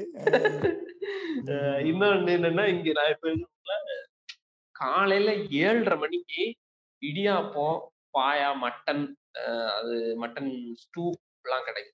சூப்பரா இருக்கும். காலைல கூட்டம். ஒரு 9:30க்கெல்லாம் காலி ஆயிரும். 7:30க்கே நீங்க போய் நிக்கணும். சூப்பரா இருக்கும். அவ்ளோ கூட்டம் நின்னுட்டு இருப்பாங்க. அது நல்லா இருக்கும். அந்த ஏய் நான் நான் வளர்ந்தது, பொறந்தது. எல்லாமே நார்த் சைடு தாங்க. North Madras. I mean north. தமிழ்நாடுங்க. எனக்கு நான் ஃபர்ஸ்ட்டு இதுக்கு போறேன். அது என்னது? ஆ திருச்செங்கோடு. திருச்செங்கோடு. போறோம். காலைல இங்கெல்லாம் பார்த்தீங்கன்னா, காலைல போனா இட்லி இருக்கு, வடை இருக்கு, பூரி இருக்கு, பொங்கல் இருக்கு. இப்படிதான் மெனு ம். இருக்கும் ஹோட்டலுக்கு போனா. அங்க போயிட்டு. ஹோட்டல்ல உட்காந்துட்டு என்ன இருக்குன்னு கேட்டா, தலை இருக்கு, கண் இருக்கு. நாக்கு இருக்குங்கிறாங்க. காலையிலேங்க. என்னங்க. அதுக்குள்ள மதியம் ம். ஆயிடுச்சா? அப்படின்னு பார்த்தா காலையில தான். காலைல சாப்பாடு என்னங்க இவ்ளோ வெரைட்டியா சொல்றீங்க? காலையிலே செஞ்சுட்டீங்களா? ஆமாங்க. இங்கலாம் காலையிலே கிடைக்குங்க அப்படிங்கிறாங்க. இருக்குங்க நான் வந்து அங்க ரேரா பாக்குற ஐட்டம் வீட்ல மட்டும் செய்யற ஐட்டம் குடல் கறி. எல்லாம் இருக்குங்க ஆனா. விலையும் குறைவா தான் இருக்கு. விலை ரொம்ப ஜாஸ்தி கூட இல்ல. இங்கக்கு கம்பேர் பண்ணும்போது நல்லா சூப்பரா இருந்தது. நல்லா சாப்பிட்டேன். இட்லி எல்லாம் குஷ்பு இட்லி தான். ஒரே சூப்பர். சாம்பார்லாம் நல்லா திக்கா இருக்கும். இங்க வந்தீங்கன்னா ரொம்ப தின்னா இருக்கும் சாம்பார். நார்த் நார்த் தமிழ்நாடு சைட்லாம் சாம்பார் லிக்விடா இருக்கும். அங்க ஒரே பருப்பா தான் இருக்கு. நல்லா திக்கா ம். வீட்ல செய்யற மாதிரி செஞ்சிருங்க. நல்ல மக்கள். என்ன. உங்க ஊர்ல தண்ணிய கலக்குறாங்கன்னு நீங்களே ஒத்துக்கிறீங்க அப்படித்தானே. இல்லங்க. இது ஒரு ஆ, டேஸ்ட்டுங்க. சூப் மாதிரி இருக்குங்க. சாம்பார். அப்ப சூப்புன்னு சொல்லுங்க. சாம்பார் சொல்லுங்க. அப்ப சூப்புன்னு நீங்க சொல்லுங்க. இங்க இருந்து நாங்க வரேன். எனக்கு அது ரொம்ப சூப்பரா இருந்துச்சு. வீட்ல செய்யற மாதிரி செய்யறாங்களே அப்படின்னு அப்புறம் கேட்டா ஆப்ப சோடா போடுவாங்க அப்படிலாம் சொல்றாங்க. அதெல்லாம் தெரியல நல்லா ஆக்சுவலா மதுரையில இது ரொம்ப ஒரு ப்ராமினன்டான விஷயம். காலைல நீங்க நாலு மணிக்கு போனீங்கன்னா கூட இட்லி. குடல் குழம்பு இங்க பயங்கர ஃபேமஸ் நல்ல சூப்பரா. குடல் வந்துட்டு இங்க நீங்க புரோட்டா கடைக்கெல்லாம் போனீங்கன்னா குடல் நீங்க தனியா வாங்கலாம். போட்டி. ஃப்ரை. பண்ணி கொண்டாயானா கொண்டு வருவாங்க. லைட்டா கொஞ்சம் வெங்காயம். தக்காளி கொஞ்சோண்டு பெப்பரு போட்டு. போட்டி. மேல நம்ம ரொம்ப. சும்மா இருபது ரூபா முப்பது ரூபா தான் இந்த ஐட்டம் ரொம்ப காஸ்ட்லி. எல்லாம் கிடையாது. ரொம்ப இதெல்லாம் கிடையாது. இது ஒரு சரியான ஐட்டம் இந்த பக்கத்துல அந்த மாதிரி காலையில நான்வெஜ் வேணும்னா ஒரே ஐட்டம் தான். இடியாப்பம் கால் பாயா இல்ல ஆப்பம் கால் பாயா இவ்வளவுதான். கால்பாயா. நான்வெஜ் அது பரவாயில்ல காலையில வேணும்னா காலையில வேணும்னா நான்வெஜ் ஐட்டம் இதுதான் கிடைக்கும்.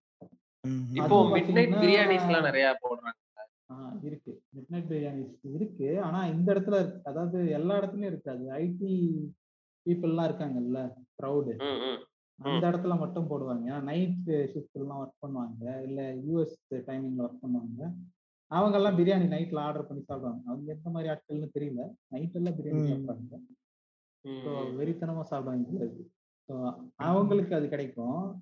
பட் இது பாத்தீங்கன்னா எங்க? அதுவும் குறிப்பா நான் எங்க சாப்பிட்டிருக்கேன்னா இந்த மாதிரி காலையில ஆப்பமும் கால் பாயும் கிடைச்ச இடம் பாத்தீங்கன்னா ராயப்பேட்டா பிரிட்ஜ் இருக்கும். ஹாஸ்பிட்டல் கவர்மெண்ட் ஹாஸ்பிட்டல் இருக்கும். அது பக்கத்துல பிரிட்ஜ் இருக்கும். பிரிட்ஜ் தாண்டினோடனே லைட்ல ஒரு ஹோட்டல் இருக்கும். அது ரொம்ப பழைய ஹோட்டல்ல நல்ல ஃபேமஸான ஹோட்டல் அந்த இடத்துல கிடைக்கும் காலையில. ஸோ அங்க சாப்பிட்டுருக்கேன். சூப்பரா இருக்கும். நார்மலா இருக்கும். சொல்லுங்க. நீங்க ஏதோ சொல்லிட்டு இருந்தாரு மாத்தி. ஆ, ஆ, ஆ. அதான் இல்ல. புளோரிடா பொறுத்த வரைக்கும் நீங்க இருபத்தி நாலு மணி நேரமும் சாப்பிடலங்க. சோறுன்றது எங்க ஊர்ல ஒரு ரொம்ப சீரியஸ் மேட்டருங்க. எந்த அளவு சீரியஸ் மேட்டர்னா டீ கடையில வந்துட்டு ஒரு மூணு ரூபா டீக்கு எக்ஸ்ட்ரா கேட்டா வெட்டிடுவாங்க கத்தி எடுத்து. அந்த அளவு சீரியஸான மேட்டர். சீரியஸான மேட்டர் இல்ல. சீரியஸ் ஆக்குற மேட்டரா இருக்கு சும்மா இல்ல என்னடா சும்மா விளையாட்டுக்கு சொல்றானே அப்படின்னு நினைச்சுக்காதீங்க. உண்மையில நடந்துச்சு ஒரு ரெண்டு மூணு வருஷம் முன்னாடி இந்த மாதிரி ஆச்சு. எங்க வீட்டு பக்கத்துல. ஒரு பத்து ரூபா டீக்கு பதிமூணு ரூபா வாங்கினதுக்காக ஒருத்தர் வந்துட்டு வெட்டி போட்டாங்க. சும்மா லைட்டா. செல்லமா செல்லமா கையில வெட்டிட்டாங்க. காசை வைக்கிற கையில ஒரு கோடு. ஆமா ஒரு மார்க் போட்டாங்க. ஸோ அந்த அளவு சீரியஸ் இருக்கனால இங்க மோஸ்ட்லி நல்ல ஹோட்டலா இருந்தாதான் ஓடும். ஸோ எல்லா இடத்துலயுமே சாப்பாடுன்றது ஒரு என்ன சொல்றது மச் அப் டு ஸ்டாண்டர்ட்ஸ் இருக்கும். நான். ரொம்ப பர்சனலா சஜஸ்ட் பண்றது என்னன்னா ஜிகர்தண்டா ஆப்வியஸ்லி. அது மிஸ் பண்ணக்கூடாது ஊருக்கு வந்தீங்கன்னா. அப்புறம் எங்க ஊருக்கு வந்தீங்கன்னா பேச்சியம்மன் பால் பண்ணான்னு ஒன்று இருக்கும். பெரியார் நிலையம் பக்கத்துல இருக்கு. ஒன் அண்ட் ஒன்லி ஷாப் அதாவது டுவெண்ட்டி ஃபோர் செவன் வந்து அங்க ரோஸ் மில்க் கிடைக்கும்.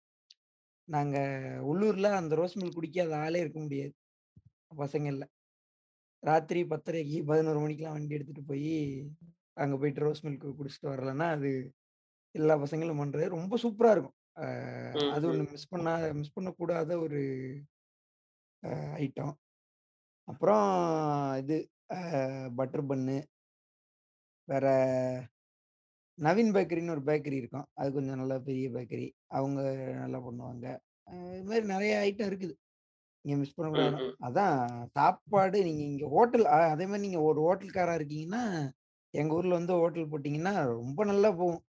ஏன்னா இந்த ஊருக்காரங்களுக்கு வந்துட்டு சாப்பிடுறது ஒரு தனி பொழப்பு. இப்போ நீங்க. எல்லாம் இருக்கீங்க. காலைல நாலு மணிக்கு நீங்க வாக்கிங் போறீங்க. ஓகேவா. வாக்கிங் ஃபிட்னஸ் சம்பந்தமா வாக்கிங் போறீங்க. என்ன பண்ணுவீங்க? நீங்க என்ன சாப்பிடுவீங்க கடைக்கு போனா? வாக்கிங் போயிட்டு ஒரு மிஞ்சி போனா ஒரு வெஜிடபிள் சூப்போ இல்ல மி- இந்த இந்த ஏதோ பாவக்காய் சூப் அது இதுன்னு ஏதாவது போட்டுட்டு போனுங்க. அது வாங்கி குடிச்சிட்டு இல்ல கூடி போனா ஒரு டீயோ காஃபியோ குடிச்சிட்டு வரும் ஸோ நீங்க என்ன சாப்பிடுவீங்க? காலைல வாக்கிங் போறீங்க ஃப்ரெஷ்ஷா? அதி அதிகபட்சம் ஒரு இளநீ குடிக்கலாம் ஜெனித்து ம். நீங்க என்ன சாப்பிடுவீங்க வாக்கிங் போனா? நான் ஜாகிங் இல்லாட்டி வாக்கிங் போனோம் அப்படின்னா கரும்பு ஜூஸ் இருந்தா கரும்பு ஜூஸ் ஒண்ணு. இல்லைன்னா டீ காஃபி தான். எப்படி வந்துட்டு எவ்வளோ ஒரு கான்சியஸா சொல்றீங்க? எங்க ஊர்ல என்ன பண்ணுவாங்கன்னா நல்லா ஹார்ட் அட்டாக் எல்லாம் வரக்கூடாது ஃப்ரெண்ட்ஸ் அப்படின்னு சொல்லி வாக்கிங் போயிட்டு காலைல அப்படி டீ கடையில ஒதுங்குவாங்க. நல்லா சுட சுட எண்ணெயில போட்டு பொரிச்ச அப்பத்தை போட்டு எடுப்பான் அப்பதான். அப்படி எடுத்து நியூஸ் பேப்பர்ல வச்சு ஒண்ணுலாம் கிடையாது. ஒரு ஆள் ரெண்டு வாங்கிட்டோம். அப்படியே ரெண்டு அப்பம் ஒரு டீ. இது காலங்காத்தால இது வந்துட்டு வாக்கிங் போயிட்டு இது வந்துட்டு ஒரு ஹெல்தி ஸ்நாக் எங்க ஊர்ல. இது கூட பரவாயில்ல. இது கூட கொஞ்சம் ரீசனபிளா இருக்கும். சரி அப்ப ஏதோ மாவு இனிப்பு தானேப்பா ஏன் இப்ப இப்படி பேசுறேன்னு நீங்க கேப்பீங்க சொஜி பொண்ணு ஒரு ஐட்டம் இருக்கு இங்க. இந்த பூரி இருக்கு இல்லையா பூரி. பூரிக்குள்ள கேசரி ஸ்டஃப் பண்ணி இருக்கும் அதுக்கு பேரு சொஜி ரைட்டு. அது அது போடுவாங்க இங்க. காலைல அஞ்சு மணிக்கு அது போட ஆரம்பிச்சிருவாங்க. அதை சாப்பிடுவாங்க. காலைல வாக்கிங் போயிட்டு அப்படியே ஃப்ரெஷ்ஷா கடையில ஒதுங்கி சொஜ்ஜி அப்பம் சாப்பிடுவாங்க இங்க. நம்ம இப்ப நம்ம ஒரு நார்மலான மனுஷன்னா நம்மளால அத பிரேக்ஃபாஸ்ட்டுக்கே அது ஒண்ணு சாப்பிட்டா அவ்வளவுதான். வயிறு நிறைஞ்சு போயிடும். நீங்க ஒரு ஏழு மணி எட்டு மணிக்கு சாப்பிட்டீங்கனாலே திகட்டும் அப்படியே போட்டு. அதை சாப்பிட்டு அப்படி. கன் மாதிரி ஆ என்னப்பா தம்பி? அப்படின்னா வாக்கி எங்க என்ன இங்க வந்திருக்கீங்க? அப்படின்னா வாக்கிங் வந்தேன் அப்படின்னு சாம சொல்லுவாங்க. இல்லப்பா டாக்டர் சொன்னாரு பாத்துக்க ஹார்ட் அட்டாக் வரப்போ கொலஸ்ட்ரால் நிறைய இருக்குன்னு கொழுப்பு குறையணும்ப்பா. அதான்ப்பா ஓடுறேன் அப்படின்னு சொல்லிட்டு அப்படியே நம்ம ஃபுல் ஐ கான்டாக்ட்ல இதை சாப்பிடுவாங்க. அண்ணே அப்ப கையில என்னன்னு அட இது சும்மா டயர்ட் ஆகுது இல்ல அதுக்கு. இது ஐ லைட் ஸ்மால் ஸ்நாக் அப்படின்ற மாதிரி சாப்பிடுவேன். என்ன நொறுக்கு தீனி அப்படிமா? இல்லையே அப்படி பேசுற அப்படின்னு நமக்கு ரொம்ப டென்ஷன் ஆகும் இந்த ஊர்ல. அது. ஃபர்ஸ்ட் நான் இனிஷியலா இந்த மாதிரி வாக்கிங் போய் பார்த்தப்ப எனக்கு ரொம்ப அவுட்ரேஜஸா இருக்கு. என்னையா இந்த ஆளு? காலைல இது எப்படியா சாப்பிடுறான் அப்படின்னு. அப்புறம் போக போக நானும் உள்ளூர்காரனாவா அப்படியே பழகிட்டேன். அதுக்காக நான் வாக்கிங் போயிட்டு சொச்சிய பழம் சாப்பிட மாட்டேன். ஏதோ டீயோட நம்ம முடிச்சுக்கிறது. அப்புறம் இது பாதாம் பால் ஒண்ணு இருக்கு இங்க.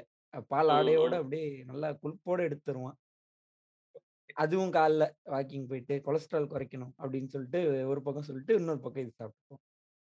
ம். ரொம்ப வெள்ளந்தியான மனிதர்கள் நீங்க அதே மாதிரி கரூர் நாமக்கல் அந்த போற அந்த நீங்க சேலம் போற அந்த ஹைவேல வந்து போனீங்க அப்படின்னா இது கிடைக்கும். வாத்து கறி அது அந்த- எனக்கு டிராமா. நான் சொல்றேன் அப்புறமா.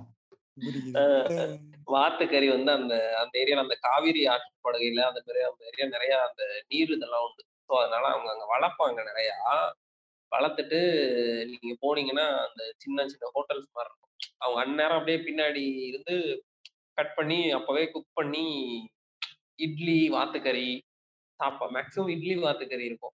அது நல்லா இருக்கும் அப்படிலாம் நிறைய சொல்லுவாங்க. நானும் ஒரு தடவை ட்ரை பண்ணேன். நல்லா இருந்தது. முடிஞ்சா அந்த அந்த ரோட்ல நீங்க போறீங்க அப்படின்னா அதை ட்ரை பண்ணுங்க. அப்புறம் ராஜபாளையம் வந்தீங்கன்னா நிறைய பேருக்கு பிடிக்காது. மேபி இருந்தாலும் சொல்றேன். பரோட்டாவும் வெஜிடபிள் குருமாவும். ஒரு கடை அம்சவல்லின்னு சொல்லிட்டு ஒரு கடை. ஸ்டே அது வந்து காலையில ஏழரை மணில இருந்து ஏழு மணில போட ஆரம்பிப்பாங்க நைட்டு பதினோரு மணி வரைக்கும் பரோட்டா சப்பாத்தி அது ரெண்டுக்கும் கிரேவி வந்து இந்த குருமா மட்டும்தான். வேற எதுவும்லாம் இருக்காது. மிஞ்சி போனா ஒரு ஆம்லேட் கிடைக்கும். வேற என்ன வேற என்ன எதுவுமே இருக்காது. காலையில இருந்து நைட் வரைக்கும் இது மட்டும் தான் இருக்கும். எப்ப போனாலும் இது வாங்கி சாப்பிட்டு ஆள் இருப்பான் சூப்பரா இருக்கும். ரெண்டு பரோட்டா சாப்பிட்டா அந்த குருமா அப்படியே பட்டாணி உருளைக்கிழங்கு கேரட் எல்லாம் அப்படியே மிதக்கும். எவ்வளவு வேணாலும் கேட்டு கொண்டு வந்து ஊத்திக்கிட்டே இருப்பாங்க. சாப்பிடும். கண்டிப்பா சாப்பிட வேண்டியது அது. நான் வந்து எப்போ ஊருக்கு போறேன் அப்படின்னாலும் அங்க போய் சாப்பிடறத மிஸ் பண்ண மாட்டேன். அதே மாதிரி பஸ் ஸ்டாண்ட் பக்கத்துல முத்துன்னு ஒரு ஹோட்டல் அவங்க வந்து நான்வெஜ் நான்வெஜ் கிரேவியும் இப்போ வந்து அந்த ஹோட்டல்லாம் ரொம்ப இதாயிருச்சு. நான்வெஜ் கிரேவியும் பரோட்டாவும் அது சூப்பரா இருக்கும். சரி இப்ப நான் என்னோட புதுக்கோட்டை so நீங்க. மதுரை உங்க ஊர்லாம் சொன்னோன்னா சரி என் ஊரை விட முடியாதுல்ல புதுக்கோட்டைன்னு. சொன்னாலே சாப்பாட்டுக்கு ரொம்ப ஃபேமஸான ஐட்டம் வந்து முட்டை. மாஸ். அது சாப்பிடாத ஒருத்தர் கூட அதிகபட்சம் இருக்க முடியாது. என் ஹாஸ்டல் காலேஜ் வந்து நான் ஊர்லயே தான் படிச்சேன். என். கிளாஸ் பசங்கள்லாம் ஊருக்கு வெளியூர்லேருந்து ஹாஸ்டல் வர பசங்க எல்லாம் ஆச்சரியப்பட்டு, "அது என்னடா இந்த ஊர்ல மட்டும் முட்டை மாஸ்ன்னு ஒண்ணு இருக்கே இருக்கே" அப்படின்னு சொல்லிட்டு அவிச்ச முட்டையில வந்து பண்ணுவாங்க. அது வந்து. ஆக்சுவலா அது அதுக்கு ஒரு சின்ன ஹிஸ்டரி வேற இருக்கு. முத்துப்பிள்ளை கேண்டீன் சொல்லிட்டு ஒரு கேண்டீன்ல என்ன பண்ணியிருக்காங்கன்னா, இந்த அவிச்ச முட்டை வந்து தினமும் நைட்டு இதா இருக்குது. இப்ப என்ன பண்ணலாம் அப்படின்றப்ப திடீர்னு ஒரு நாள் பண்ணது. ஓகே முட்டைய வெட்டி போட்டு, வெங்காயம், தக்காளி போட்டு கொஞ்சம் ஒரு அது ஒரு ஸ்டைலா பண்ணுவாங்க. பண்ணோனே அது டேஸ்ட். ஒட்டிக்கிட்டு, அது எல்லா கடையும் பண்ண ஆரம்பிச்சது. ஸோ அது ஒரு மேட்ரு. அது வந்து நீங்க வித்தியாசமா பார்க்கலாம் அப்படின்னா, புதுக்கோட்டையில மட்டும் தான் அந்த ஐட்டம் பார்க்க முடியும். வேற எங்கேயும் பார்க்க முடியாது. அடுத்தது முட்டை. மாஸா? முட்டை மாஸ். ஆ ஓகே. ம். ஸோ அது ரொம்ப நல்லா இருக்கும். உங்களுக்கு வந்து அதை சரியான சைட் டிஷ். ஆ நான்வெஜ் வந்து போனா தான் ஒரு ஃபுல்ஃபில்மென்ட் இருக்குன்னு நினைக்கிறவங்களுக்கு முட்டை மாஸ் ட்ரை பண்ணிருவாங்க. பட்ஜெட்டாவும் இருக்கும். அதே நேரத்தில் அந்த இது ஃபீல் வேணும் அப்படின்றவங்க வந்து டக்குனு லைட்டா வறுத்து விட்டு அது ஒவ்வொரு ஒவ்வொரு கடையும் ஒவ்வொரு ஸ்டைல்ல இருக்கும். நான்வெஜ் கடை எல்லாத்துலயும் இது இருக்கும். நீங்க பெரிய கடையிலேருந்து சின்ன கடை வரைக்கும் இந்த ஐட்டம் வந்து கம்பல்சரி. அடுத்ததா இந்த பைக் பேக்கரி ஐட்டம்ல வந்து ரொம்ப ஃபேமஸ் பார்த்தீங்கன்னா, மகாராஜ் பேக்கரின்னு ஒண்ணு இருக்கு. அவங்க செயின் மட்டும் மோர் தென் 20 பிளஸ் செயின் ஒரே மாவட்டத்துல. அவங்களோட. புட்டிங். கேக் வந்து அல்டிமேட். அந்த பேக்கரியோட அந்த புட்டிங் கேக் மட்டும் ஈவன் நான் வந்து சரி ஒரு நாள் வா ஊ இங்க பெங்களூர்ல ஃப்ரெண்ட்ஸ்க்கு சரி ஊருக்கு போறேன் வாங்கிட்டு வரலாம். அந்த புட்டிங் கேக் தான் வாங்கிட்டு வந்தேன். ஒரு பையன் என்ன பேசுறான்னா என் ரூம்மேட்டு, "நீ ஏன்டா அத வந்து ஹோல்சேல் மாரி இங்க பெங்களூர்ல இது போடக்கூடாது" அப்படிங்கிறான். "டேய் என்னடா சொல்ற?" அப்படின்னேன். "இல்ல மச்சான், அவன் ஆக்சுவலா ஓகே கம்பெனி பேர் சொல்லலாம். அவன் ஒர்க் பண்ற கம்பெனி வந்து அன் எம்.என்.சி. ரொம்ப. பிரபலமான கம்பெனி. அந்த செக்டார்ல வந்து சரி அவனும் சொல்ட்டான். அ "சரி மச்சி எனக்கு கொஞ்சம் ஒண்ணு கொஞ்சம் வாங்கிட்டு வா" அப்படின்னு சொல்லிட்டு. அவனுக்கு ஒரு ஒரு ப 10, 15 பீஸ் வாங்கிட்டு, எனக்கு என் ஆஃபீஸ்க்கு ஒரு 10 ப பீஸ் வாங்கிட்டு, சரின்னு ஊர்லேருந்து ரெடி பண்ணிட்டு வந்தா, அவன் வந்து விடியகாலம் ஷிஃப்ட். ஸோ நான் அப்பதான் விடிய காத்தால வர்றேன் வர்றேன். வந்தோனே இவன் வாங்கிட்டான். ஸோ வாங்கிட்டு அவன் போய் ஆஃபீஸ்ல போய் குடுத்துட்டு சாப்பிட்டுட்டு, அவன் ஆஃபீஸ்ல கிடைச்ச ரெஸ்பான்ஸுக்கு மட்டுமே பையன் பிசினஸ் மாடல் பேசிக்கிட்டு உட்காந்துருக்கான் நைட். என்னைய போட்டு திட்டுறான். "நீ இப்படிலாம் இருந்தா உருப்பட முடியாது. என்ன கடைசி வரைக்கும் பட்டன் தட்டிட்டு சாப்பிட்டுட்டு சாவ போற. அந்த க அந்த பேக்கரில ஏதாவது கான்டாக்ட்ட குட்றா. நம்ம அது மட்டுமா இங்க செல் பண்ணலாம்டா. அவ்ளோ டிமாண்ட்ரா" அப்படிங்கிறான். ஊர்ல கேட்டுட்டு இருந்தீங்க அப்படின்னா, நீங்க பெங்களூர் கொஞ்சம் யோசிச்சுக்கோங்க. மகாராஜ் பேக்கரி ஓனர்ஸ் நீங்க கொஞ்சம் உங்க கடைய போடலாம். அதையும் சொல்லிக்கிறேன். அடுத்து. வந்து பக்கோடாவுக்கு ஒரு கடை. டீலர்ஷிப் வந்து அப்படியே ஜெனித்துக்கு குடுத்துருங்க. பக் பக்கோடாவுக்கு ஒரு கடை இருக்கு. எங்க அப்படின்னா. அந்த கடை வந்து எங்க அப்பா காலேஜ் படிச்ச காலத்துல இருந்து ஃபேமஸான கடை. மார்க்கெட் மெயின் மார்க்கெட்டோட சந்துல வந்து ஒரு சாதாரணமா எப்படி சொல்றது? நம்ம எப்படி மார்க்கெட் கடைலாம் பார்த்தீங்கன்னா, ஒரு நல்லா ச உட்காந்துட்டு தான் ஒண்ணொண்ணா எடுத்து குடுப்பாங்கல்ல. எடை போட்டு கையில எடை போட்டு குடுப்பாங்கல்ல. அதே மாதிரியே. ஒரு குட்டியான செட்டப் தான். அங்க. வந்து என்ன பண்ணுவாருன்னா, அந்த பக்கோடாவ வந்து முதல்ல வைக்கவே மாட்டாரு அந்த மனுஷன். தூக்கி மேல ம். சொருகி வச்சுருவாரு ஷெல்ஃப்ல. எங்களுக்கு தெரியும். மனுஷன் பக்கோடா ரெடியானா, இப்படி லைட்டு தல மட்டும் தனியா ஆட்டுவாப்படி. அப்ப தெரிஞ்சு போச்சு சரி இப்போதைக்கு இல்ல அப்படின்னு. மத்த அல்வா, மிச்சரு, காராச்சேவ் இதெல்லாம் போனதுக்கு அப்புறம் மட்டும் தான் அந்த பக்கோடா அந்த மனுஷன் இறக்குவாரு. நான். பெரிய ஹோட்டல் பல இடங்கள்ல சாப்பிட்டுருக்கேன். அந்த கார்னர் கடையில உள்ள டேஸ்ட் வந்து அது சான்ஸ் இல்லங்க. அது இல்லங்க. மோஸ்ட் இந்த டிமாண்டட்.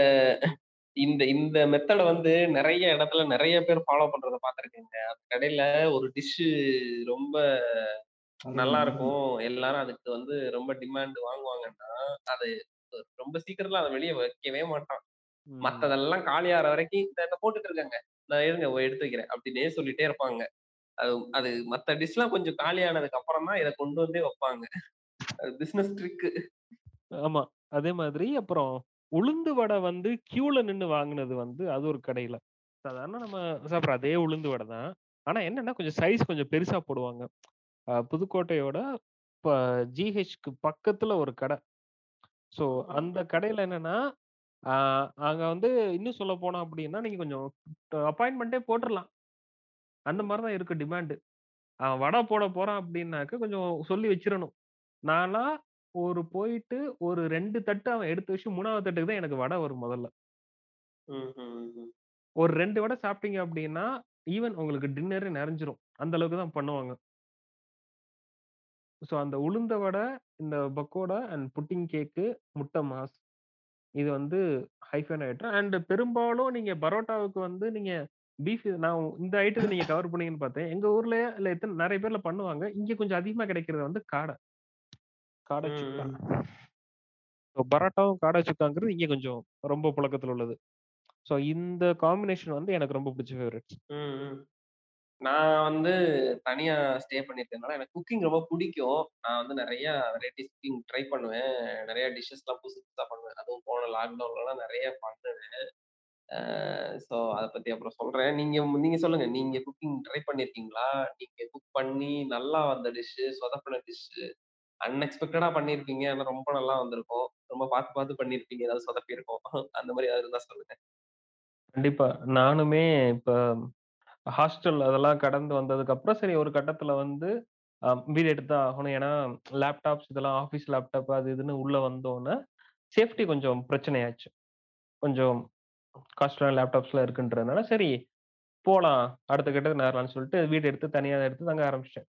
அப்பதான் சமைக்கலான்றப்ப பெருசா சாப்பாடும் சமைச்சதில்ல வீட்ல. ஆனா சமைச்சாகணுன்ற கட்டாயம். ஸோ அப்படி இருக்கும்போது, சரி அப்ப ஒரு சீனியர் அக்கா வந்து கொஞ்சம் பழக்கம். அவங்க கிட்ட தான் கொஞ்சம் வெளிப்படையா கேட்பேன். "அக்கா என்னக்கா பண்ணலாம்?" அப்படின்னா, "சரி வா, நான் ஓப்பனிங்லயே ஜாமான்லாம் வாங்கியாச்சு. சிக்கன் சமைக்கலாம்." அப்படின்னு சொல்லிட்டு போறப்ப, சிக்கன் செட் ம். ஆனுச்சு, மட்டன் செட் ஆனுச்சு. ஸோ அதுக்கப்புறம் எனக்கே தெரிஞ்சுச்சு, பரவாயில்லையே! நல்லா சமைக்கிறோமே! அந்த ஒரு ஃபீல் வந்துச்சு. நம்ம ஒரு. நல்ல விஷயம் நம்ம பண்றோம் நம்மளே சொதப்புவோம்ல. அப்படி ம். ட்ரை பண்ணி உனக்கு நல்ல டேஸ்ட் என்ன அப்படின்னா, ஒரு நாள் ஆஃபீஸ்க்கு கிளம்பிட்டு இருக்கப்ப வெண்டைக்காய் வறுத்துக்கிட்டு இருந்தேன். சரி சாதம் ரெடி ஆயிருச்சு. ஏதோ ஒரு அவசரத்துல வந்து மிளகாத்தூள் கொஞ்சம் அதிகமா போட்டுட்டேன். கொஞ்சம் நமக்கு இந்த கணக்கு பார்க்காம போடுவோமா, போட்டதுல என்ன ஆச்சுன்னா. சாப்பிட்டு பார்த்தா காரம் தூக்கிருச்சு. என்னடா பண்றதுன்னு அப்படின்னு திரு திருன்னு பார்த்துக்கிட்டு இருந்தேன். டக்குனு நம்ம கண்ல பட்டது, ஹெர்ஷீஸ் சாக்லேட் சிரப். யோசிச்சு பார்த்தேன். சிரப் நல்லா இருக்குமே! ட்ரை பண்ணுவோமே அப்படின்னு சொல்லிட்டு, அப்படியே அழகா மலை சாரல் போல அப்படியே ஒரு ஊத்து ஊத்தி விட்டுட்டு, ஒரு மிக்ஸ் அடிச்சு சாப்பிட்டேன். டைரி மில்க்க உருக்கி வச்சு, அத வெண்டைக்காய எடுத்து தொட்டு சாப்பிட்டா எப்படி இருக்குமோ அந்த டேஸ்ட். ஏங்க நல்லா இருந்துச்சுங்க. என்னங்க ரியாக்ஷன் பண்றீங்க நீங்க? ட்ரை பண்ணியிருக்கீங்களா? அதெல்லாம் ட்ரை பண்ணணும். கேட்டாலே வயித்த கலக்குதுங்க. இதுல காமெடி என்னன்னா, அத வந்து பரவாயில்லையே நல்லா இருக்கேன்னு சாப்பிட்டுட்டேன். சாப்பிட்டுட்டு பாக்ஸ் எடுத்துட்டு போயிட்டு ஆஃபீஸ்க்கு போனேன்னா, ஆஃபீஸ்ல வந்து கொஞ்சம் என் ஆஃபீஸ்ல கொஞ்சம் பொண்ணுங்க கொஞ்சம் அதிகம். அதனால "வா ம். ஜெனித்து இன்னைக்கு என்ன லஞ்ச்?" அப்படின்னோனே, ஏன்னா என்னைய வம்பிழுப்பாங்க. ஏன்னா நான் சமைக்கிறேன்ல. அதனால கொஞ்சம் வம்பிழுக்கிற. ஜாஸ்தியா இருக்குன்னு சொல்லிட்டு, இத ஓப்பன் பண்ணோனே அம்புட்டு கண்ணும் என் டப்பா தான் பாத்துச்சு. "என்னலே சாக்லேட் ஸ்மெல் வருது. என்னத்தடா பண்ண?" அப்படின்னு. விஷயத்த தான் சொன்னேன். இப்படியே பாத்துச்சுங்க ஒரு மாதிரியா.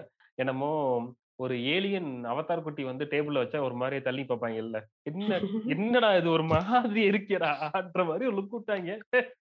How the hell donkey know the camphor ஸ்மெல்ன்ற மாரி நான் பாட்டுக்கு சாப்பிட ஆரம்பிச்சுட்டேன். ஸோ நீங்க உடனே. கேட்கலாம். இந்த ஒரு துணிச்சல் உனக்கு எங்கேருந்துடா வந்துச்சுன்னு? அது எல்லாத்துக்கும் காரணம், என்னோட ஒரு இம்சன்னு ஒண்ணு இருக்கு. அது ம். இம்சன்னே சொல்லலாம். என்ன ம். பண்ணா, அவ சித்தி வீட்டுக்கு போயிருந்தப்ப, சித்திக்கு உடம்பு சொல்லிட்டு, "எம்மாடி உடம்பு சரியில்ல. நீ கொஞ்சம் சமைச்சு வச்சிருந்த ஒரு நாளாச்சு" அப்படின்ட்டு இருக்காங்க. இந்த அம்மா உள்ள போயிட்டு, "இன்னைக்கு நல்லா சமைக்கிறோம். சித்திய இம்ப்ரெஸ் பண்றோம்ன்னு" சொல்லிட்டு கலர் கலரா சமைச்சிருக்கா எல்லாத்தையுமே. ம், ம், ம். சாதம், கூட்டு, பொரியல் எல்லாத்தையும் பண்ணிட்டு, சரி கடைசியில அந்த சாக்லேட் கலர் மட்டும் மிஸ்ஸிங் அம்மா ஆத்தாவுக்கு. என்ன பண்ணியிருக்காங்க, இருந்தது முட்டை. ஆனா சாக்லேட் கலர் குடுத்தாகணும். ரைட் முட்டை பொரியல் பண்ணுவோம். 3 முட்டைய அப்படியே உடைச்சு ஊத்தி, நார்மலா வரும். நம்ம அதிகபட்சம் என்ன பண்ணலாம், மஞ்சள் பொடிய மேல போடலாம். இவ்வளவு தானே. ஆனா அந்த அம்மா வந்து குறிக்கோள், சாக்லேட் கலர் நான் பண்ணியே ஆகணும். புளி கரைச்ச! தண்ணி இருந்திருக்கு. இங்க முட்டை தல ஐய்யய்யோ! தலன்னு கொதிச்சிருக்கு. எடுத்து என்னங்க ஊத்து. இது? ஏங்க? முட்டை பொரியல்ல புளிய கரைச்சு ஊத்தி, அப்படி ஒரு நல்லா கண்டு கிண்டி எடுத்து வச்சிருக்கான். காலையில மாத்திரை போட்டு படுத்த சித்தி, மதியான சாப்பாட்டுக்கு எந்திரிச்சு பார்த்தோன்னே, இப்படி ஒரு லுக் மட்டும் தான் விட்டுருக்காங்க. இல்ல இவரு சொல்றத தெரியாம பார்க்கும்போது, அந்த முறை மாமனா ஜெயராமும், கவுண்டமணியும் சமைப்பாங்கல்ல. சோறு இவ்வளவு நாளா ரெட் கலர்ல இருந்திருக்கு. அதையே நமக்கு தெரியாம வளர்த்துருக்காங்க. ஆ பாத்தியா? டெக்னிக் கலர்லலாம் சோறு போடுறேன் அப்படின்ற. கிட்டத்தட்ட அப்படியேதான். அப்படி ஒரு சித்தி ஒரு லுக்கு இதை விட்டோன்னே இதுவும் சிரிச்சுக்கிட்டே என்ன சித்தி நல்லா கலர் கலரா இருக்கே சாப்பிடுங்க அப்படின்னு அவங்க ஒண்ணும் பண்ணல. என் உடம்பு சரியா வந்துருச்சு. வா எல்லாரும் ஹோட்டலுக்கு போலாம்னு சொல்லிட்டு அன்னைக்கு மட்டும் ஐயாயிரம் ரூபாய்க்கு பில்லு அது இவ சொன்ன என்கிட்ட போன்ல கொஞ்ச நாள்ல உண்மையில நடந்த விஷயம் இது கற்பனை எல்லாம் கிடையாது ஃபேஸ்புக்ல ஒரு. நியூஸ் டெம்ப்ளேட்ல ஒரு மீம் ஒண்ணு பார்த்தேன். அது. சர்க்குலேட் ஆனவங்களுக்கு தெரிஞ்சிருக்கும். வீட்டு சாப்பாடே தின்ற தெரு நாய் பலின்னு ஒரு நியூஸ் வந்துச்சு. இவ போன்ல பேசின அடுத்த ஒரு வாரத்துல. நான் அப்பவே இதை டாக் பண்ணி விட்டேன். அம்மாடி உனக்கு ஆன்லைன்ல தேடுறாங்க. கொஞ்ச நாள் சுத்தம் இருந்து டேய் மானத்தை வாங்காதற அப்படின்னா சோ சான்ஸ் கிடைச்சிருச்சு. அதனால அவ சொன்னதுல இருந்தே அந்த சாக்லேட் கலரு சாக்லேட் கலர்ல மண்டையில ஓடிக்கிட்டே இருந்துச்சு. அதனால இந்த வெண்டைக்காய் பார்த்தா டக்குன்னு ஹெர்ஷீஸை பார்த்து எடுத்து ஊத்துனேன். உண்மையை சொல்றேன் இதெல்லாம் கொஞ்சம் நீங்க எக்ஸாட்டிக்கா ட்ரை பண்ணலான்றப்ப ட்ரை பண்ணலாம்.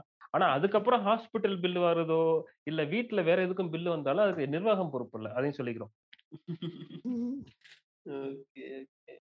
நானும் ஜெனித் மாதிரி தாங்க தனியா தான் ஸ்டே பண்றேன் ரூம்மேட்ஸோட. ஸோ மோஸ்ட்லி ஃபர்ஸ்ட் வந்துட்டு மதப்பா ஹோட்டல்ல வாங்கி சாப்பிட்டோம். பில்லை. பார்த்தோன்னே அப்படியே நெஞ்சு அடைக்க ஆரம்பிச்சோடனே சரி ரைட்டு சரிப்பட்டு வராது. சாப்பிட்டு இது சமைச்சு சாப்பிடலான்னு சொல்லி ஆரம்பிச்சோம். ம். அஹ் நல்லா தான் சமைப்போம் மோஸ்ட்லி சோறு சாம்பார் ஒரு குழம்பு ஒரு காய் டெய்லியும். முடிஞ்சா ஒரு முட்டை வாரத்துல ஒரு ரெண்டு மூணு நாள் கறி. இப்படி போயிட்டே இருக்கும். ஒரு நாள் என்னாச்சு? பன்னீர் பட்டர் மசாலா பண்ணோம் என் ஃப்ரெண்டு அவன் ரூம்மேட்டு அவனுக்கு ரொம்ப இஷ்டம் அவனுக்கு. பன்னீர் பட்டர் நீங்களுமா? ஓ நீங்களுமா? சொல்லுங்க சொல்லுங்க. ரொம்ப இஷ்டம் அவனுக்கு பன்னீர் பட்டர் மசாலானா சரி பன்னீர் பட்டர் மசாலா இஷ்டம். ரைட்டு பன்னீர் ஒண்டா அப்படின்னு சொல்லியாச்சு. பன்னீர் வாங்கணும். நாங்கள் ரெண்டு பேர் சூப்பர் மார்க்கெட்டுக்கு போகிறோம் பன்னீர் பார்க்குறோம் ரெண்டு பேர் சாப்பிட்ணும்ல. ஒரு நூ இரநூறு கிராம் இரநூத்தம்பது கிராம் இப்படி பார்க்க பார்த்துக்கிட்டே வரோம். அப்போ ஒரு இது பார்க்குறோம் சோய் பன்னீர் அப்படின்னு போட்டிருக்கு. ஒரு ம். பாக்கெட்டில் விலை பயங்கர கம்மியாக இருக்குது அதாவது நார்மல் பன்னீர் கால் கிலோ இருக்க விலைக்கு அரை கிலோ பன்னீர் இருக்குது ஐநூறு கிராம் இருக்கு. அந்த சோய் பன்னீர் அப்படிங்கிறது. எங்களுக்கோ ஆச்சரியம். என்னடா இது இவ்வளோ கம்மியா இருக்கே விலைக்கு இருக்கே. அவனுக்கோ பன்னீர் சாப்பிட்டே ஆகணும். ரொம்ப இஷ்டம் அவனுக்கு. அவன் என்ன சொல்றான்? இதே வாங்கிருவோம்டா. கம்மி விலைக்கு நிறைய. பன்னீர் இருக்கு நிறைய நேரம் வச்சு சாப்பிடலாம்னா அவனுக்கு ஒரு அல்ப ஆசை. நான் சொல்றேன். ஏன் வேணாம்டா. இது ஏதோ டவுட்டா இருக்குடா. நம்ம நார்மல் பன்னீரே கூட ரெண்டு பாக்கெட்டா வாங்கிக்கலாம். இரநூறுவா மாதிரி ஆகும். நார்மல் பன்னீர் ரெண்டு வாங்கினா இரநூறுவா மாதிரி ஆகும். அரை கிலோ வாங்கினா. நான் சொன்னேன். "அஹ் வேணாம்டா. நம்ம நார்மல் பன்னீர் கூட வாங்கிக்குவோம். காசு போனா போகுது. பெரிய மேட்ரு இல்ல. அப்படின்னு சொல்லி சொல்றேன். அவன் கேட்கல "ஏய், எதுக்குடா அது கம்மி விலைக்கு கிடைக்கல. நம்ம ஏன் வந்துட்டு இது அதிக விலை கொடுத்து ஏன்டா வாங்கணும்? அப்படின்னு. சொல்ல சரி நான் நான் என்னாலையும் நானும் யோசிச்சுட்டு சரி ஓகே ஏதோ ஒன்றா வாங்கிடலாம்டா அப்படின்னு சொல்லி வாங்கி எல்லாம் எல்லாம் போட்டு சமைச்சிட்டு வாயில எடுத்து வைக்கிறோம். அப்படியே எரேசர் திங்கிற மாதிரி இருக்குங்க. நம்ம ரெண்டு ரூபாய்க்கு நடராஜ் எரேசர் அப்சரா எரேசர் அது திங்கிற மாதிரி இருக்குங்க அப்படியே. அது அ- அழுகே வந்துருச்சு அவனுக்கு. என்னடா இது இப்படி பண்ணிட்டேன் அவன் ரொம்ப ஆசையா எடுத்து வாயில வச்சான்.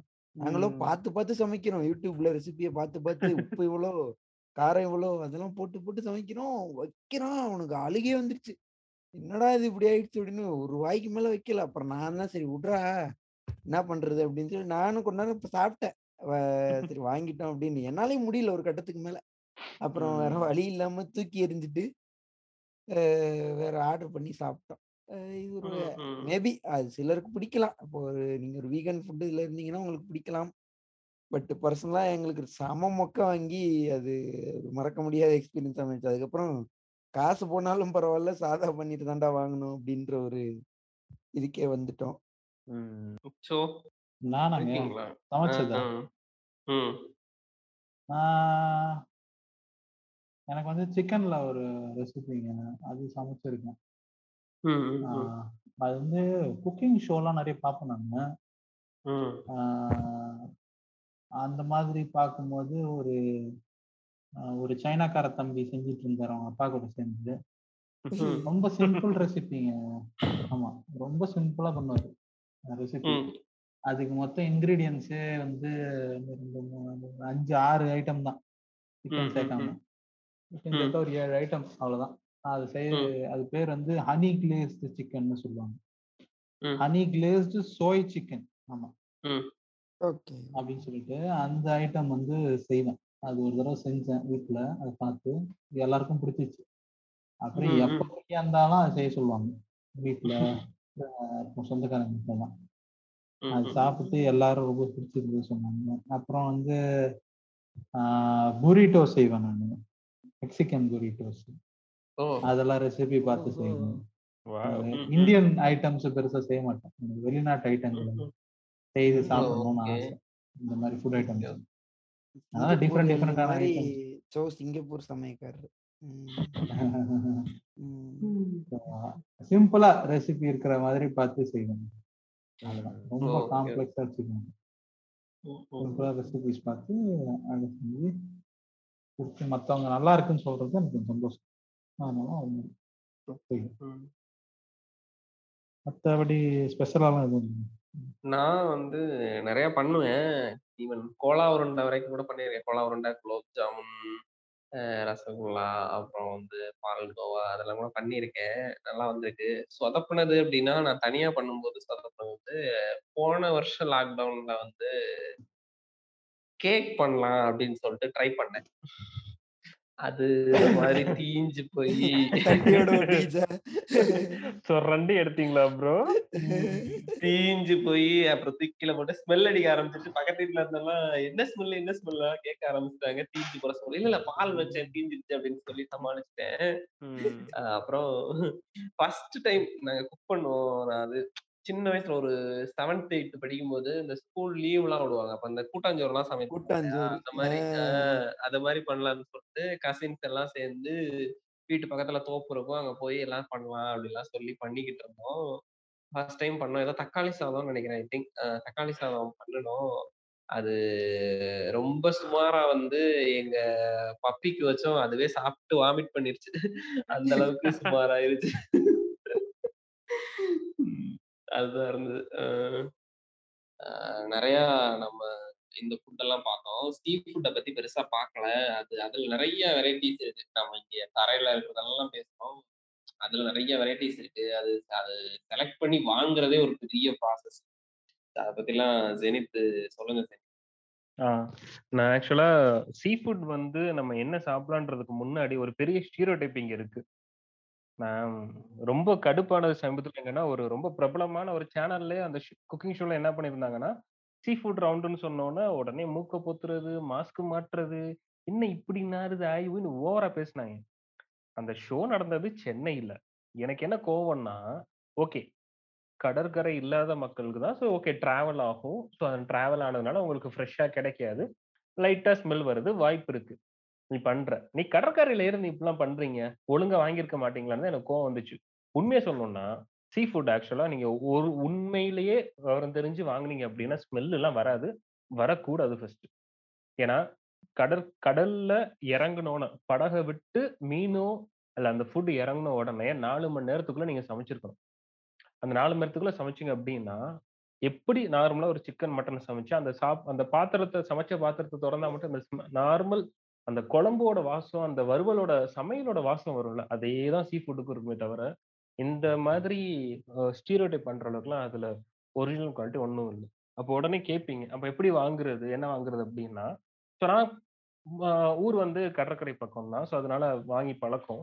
என்ன கவனிக்குங்க அப்படின்னா ரொம்ப விசாரிங்க. ஆஹ் ரொம்ப சுருக்கமா ஒரு விஷயத்த சொன்னோம் அப்படின்னா ஈ வந்து மொக்கவே கூடாது. நீங்க வாங்குற எந்த சீ ஃபுட்லையும் சொல்லிடுறேன். இது நீங்க பாக்குறீங்க. மீனோ நண்டோ இறாலு இல்ல கனவா திருக்க சுறா என்ன வச்சாலும் சரி அவன் தண்ணி தெளிச்சு தண்ணி தெளிச்சு அது பண்ணாமே இருக்கக்கூடாது. பண்ணிட்டே இருப்பான். நீங்க கவனிச்சு பார்த்தீங்கன்னா ஈ அதுல உட்காரவே கூடாது. முதல் விஷயம். அப்படி பாத்தீங்கன்னா லோக்கல்ல தேடுங்க.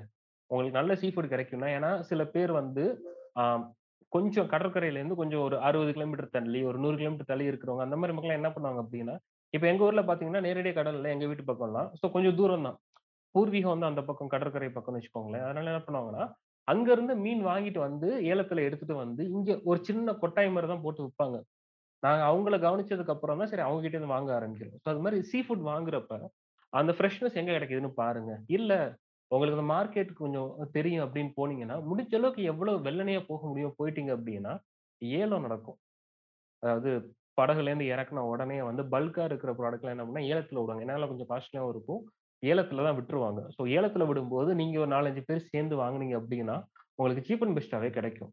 ஏன்னா, அந்த ஒரிஜினல் டேஸ்ட்டை வந்து நீங்க ஒன்ஸ் ட்ரை பண்ணி பார்த்துட்டீங்க அப்படின்னா, அதுக்கப்புறம் வந்து சீ ஃபுட்டுனா உங்களுக்கு ஃபர்ஸ்ட் ஃபேவரைட்ல சீ ஃபுட் வந்து நிற்கும் ஏன்னா, இறால், மீன் நண்டு, கனவா, திருக்க, சுறா, அதுக்கப்புறம் இன்னும் நிறைய ஐட்டம் இருக்கு. இன்னும் ஷெல் ஐட்டம்ஸ்லாம் நிறைய இருக்கு. ஸோ, அந்த ஃப்ரெஷ்னஸ் வந்து பார்த்து நீங்கள் வாங்கிட்டீங்க அப்படின்னா, அதுதான் முக்கியம். நீங்கள் இங்கே சீரோடை பண்ணுற மாதிரி அது சில பேருக்கு அந்த நில அமைப்பு வந்து அவங்களுக்கு கடல் இல்லாத நேரத்தில் ஓகே. அது வாய்ப்பு தான் இருக்குது ஸோ, அது கொஞ்சம் நிறைய நம்ம மஞ்சள்லாம் அதிகமாக போட்டு தான் பண்ணணும். ஸோ, இந்த ஒரு விஷயத்த நீங்கள் கவனிக்கணும். அதுக்காக உடனே அந்த சேனல்லாம் பண்ணுறப்ப எனக்கு அவ்வளோ கோவம் வந்துச்சு. ஏடா கடலை வச்சுக்கிட்டு ஏங்கடா நீங்கள் இவ்வளோ பாடுபடுறீங்கன்ற மாதிரி தான் இருந்துச்சு எனக்கு. சென்னையில் ஆக்சுவலாக நார்த் மெட்ராஸில் ஒரு இடத்துல இந்த ஏலம் நடக்கும். ஹார்பர் இருக்கிற இடத்துல. ம். அங்க சென்னையில இருக்கிற மக்கள் அங்க போலாம். அந்த இடத்துடைய பெயர் வந்து காசிமேடு. காசிமேடு சன்ரைஸ் அப்போ நீங்க போனீங்கன்னா, அவர் சொன்ன மாரி ஏலத்துல எடுத்துட்டு வரலாம். ஏலத்துல கூட கூடையா வச்சிருப்பாங்க.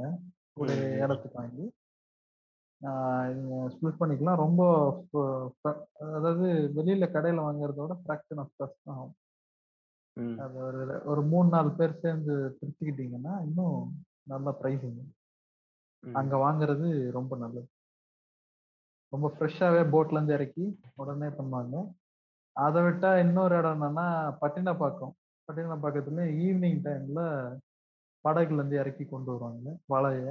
ஸோ அங்க வாங்கலாம். இது 2 தான் கடல் கிட்ட நீங்க வாங்கக்கூடிய இடங்கள். ஈஸியா வாங்கலாம். பட்டினப்பாக்கத்துக்கிட்டயும் பார்த்தீங்கன்னா, ஃபுல்லா லைட் ஹவுஸ்லேருந்து பட்டினப்பாக்கம் அந்த ஸ்ட்ரெச் இருக்கும். அந்த ஸ்ட்ரெச்ல வந்து நெறைய கடைகள் இருக்கும். மீன் கடைகள். எல்லாமே ஃப்ரெஷ்ஷா வச்சிருப்பாங்க. ஈவினிங் டைம்ல போங்க. வாங்கலாம். இதே காசிமேடு போறீங்கன்னா, மார்னிங்ல போங்க. இன்னொரு ஒரு விஷயம் பதிவு பண்றேன். இங்க நம்ம தமிழ்நாட்டு கடற்கரை மீன்கள் வந்து ஆக்சுவலா ரொம்ப டிமாண்ட் ரொம்ப அதிகம் தான். உண்மைய சொல்லணும்னா. நாங்க ஏன் இது மாரி விடிய காத்தால போணும், இந்த டைம்ல போணும்னு சொல்றோம்னா, அந்த டைம மிஸ் பண்ணிட்டீங்கன்னா அவங்களுக்கு அது பிசினஸ். ஏன்னா எக்ஸ்போர்ட் குவாலிட்டிஸ்னு சொல்லி தனியாக வச்சிருவாங்க இது எல்லாத்தையுமே. இது எல்லாமே நம்ம ரீட்டைல் மார்க்கெட்டுக்கு வந்து பெரும்பாலும் வராது. இப்போ எக்ஸ்போர்ட் குவாலிட்டிங்கிறதுனால அவங்க எக்ஸ்போர்ட்டுக்கான வேலைகள் அங்கே பெரும்பாலும் நடக்கும். இது ஒரு பெரிய பிஸ்னஸும் கூட. ஸோ மீன்கள் அந்த சீ ஃபுட் பிஸ்னஸ் வந்து அது ரொம்ப பெரிய மார்க்கெட். ஸோ அதனால தான் இந்த மாதிரியான ஃபர்ஸ்ட் குவாலிட்டி ஃபுட்ஸ் வந்து நம்ம ரீட்டைலுக்கு கிடைக்காததுக்கான காரணம்.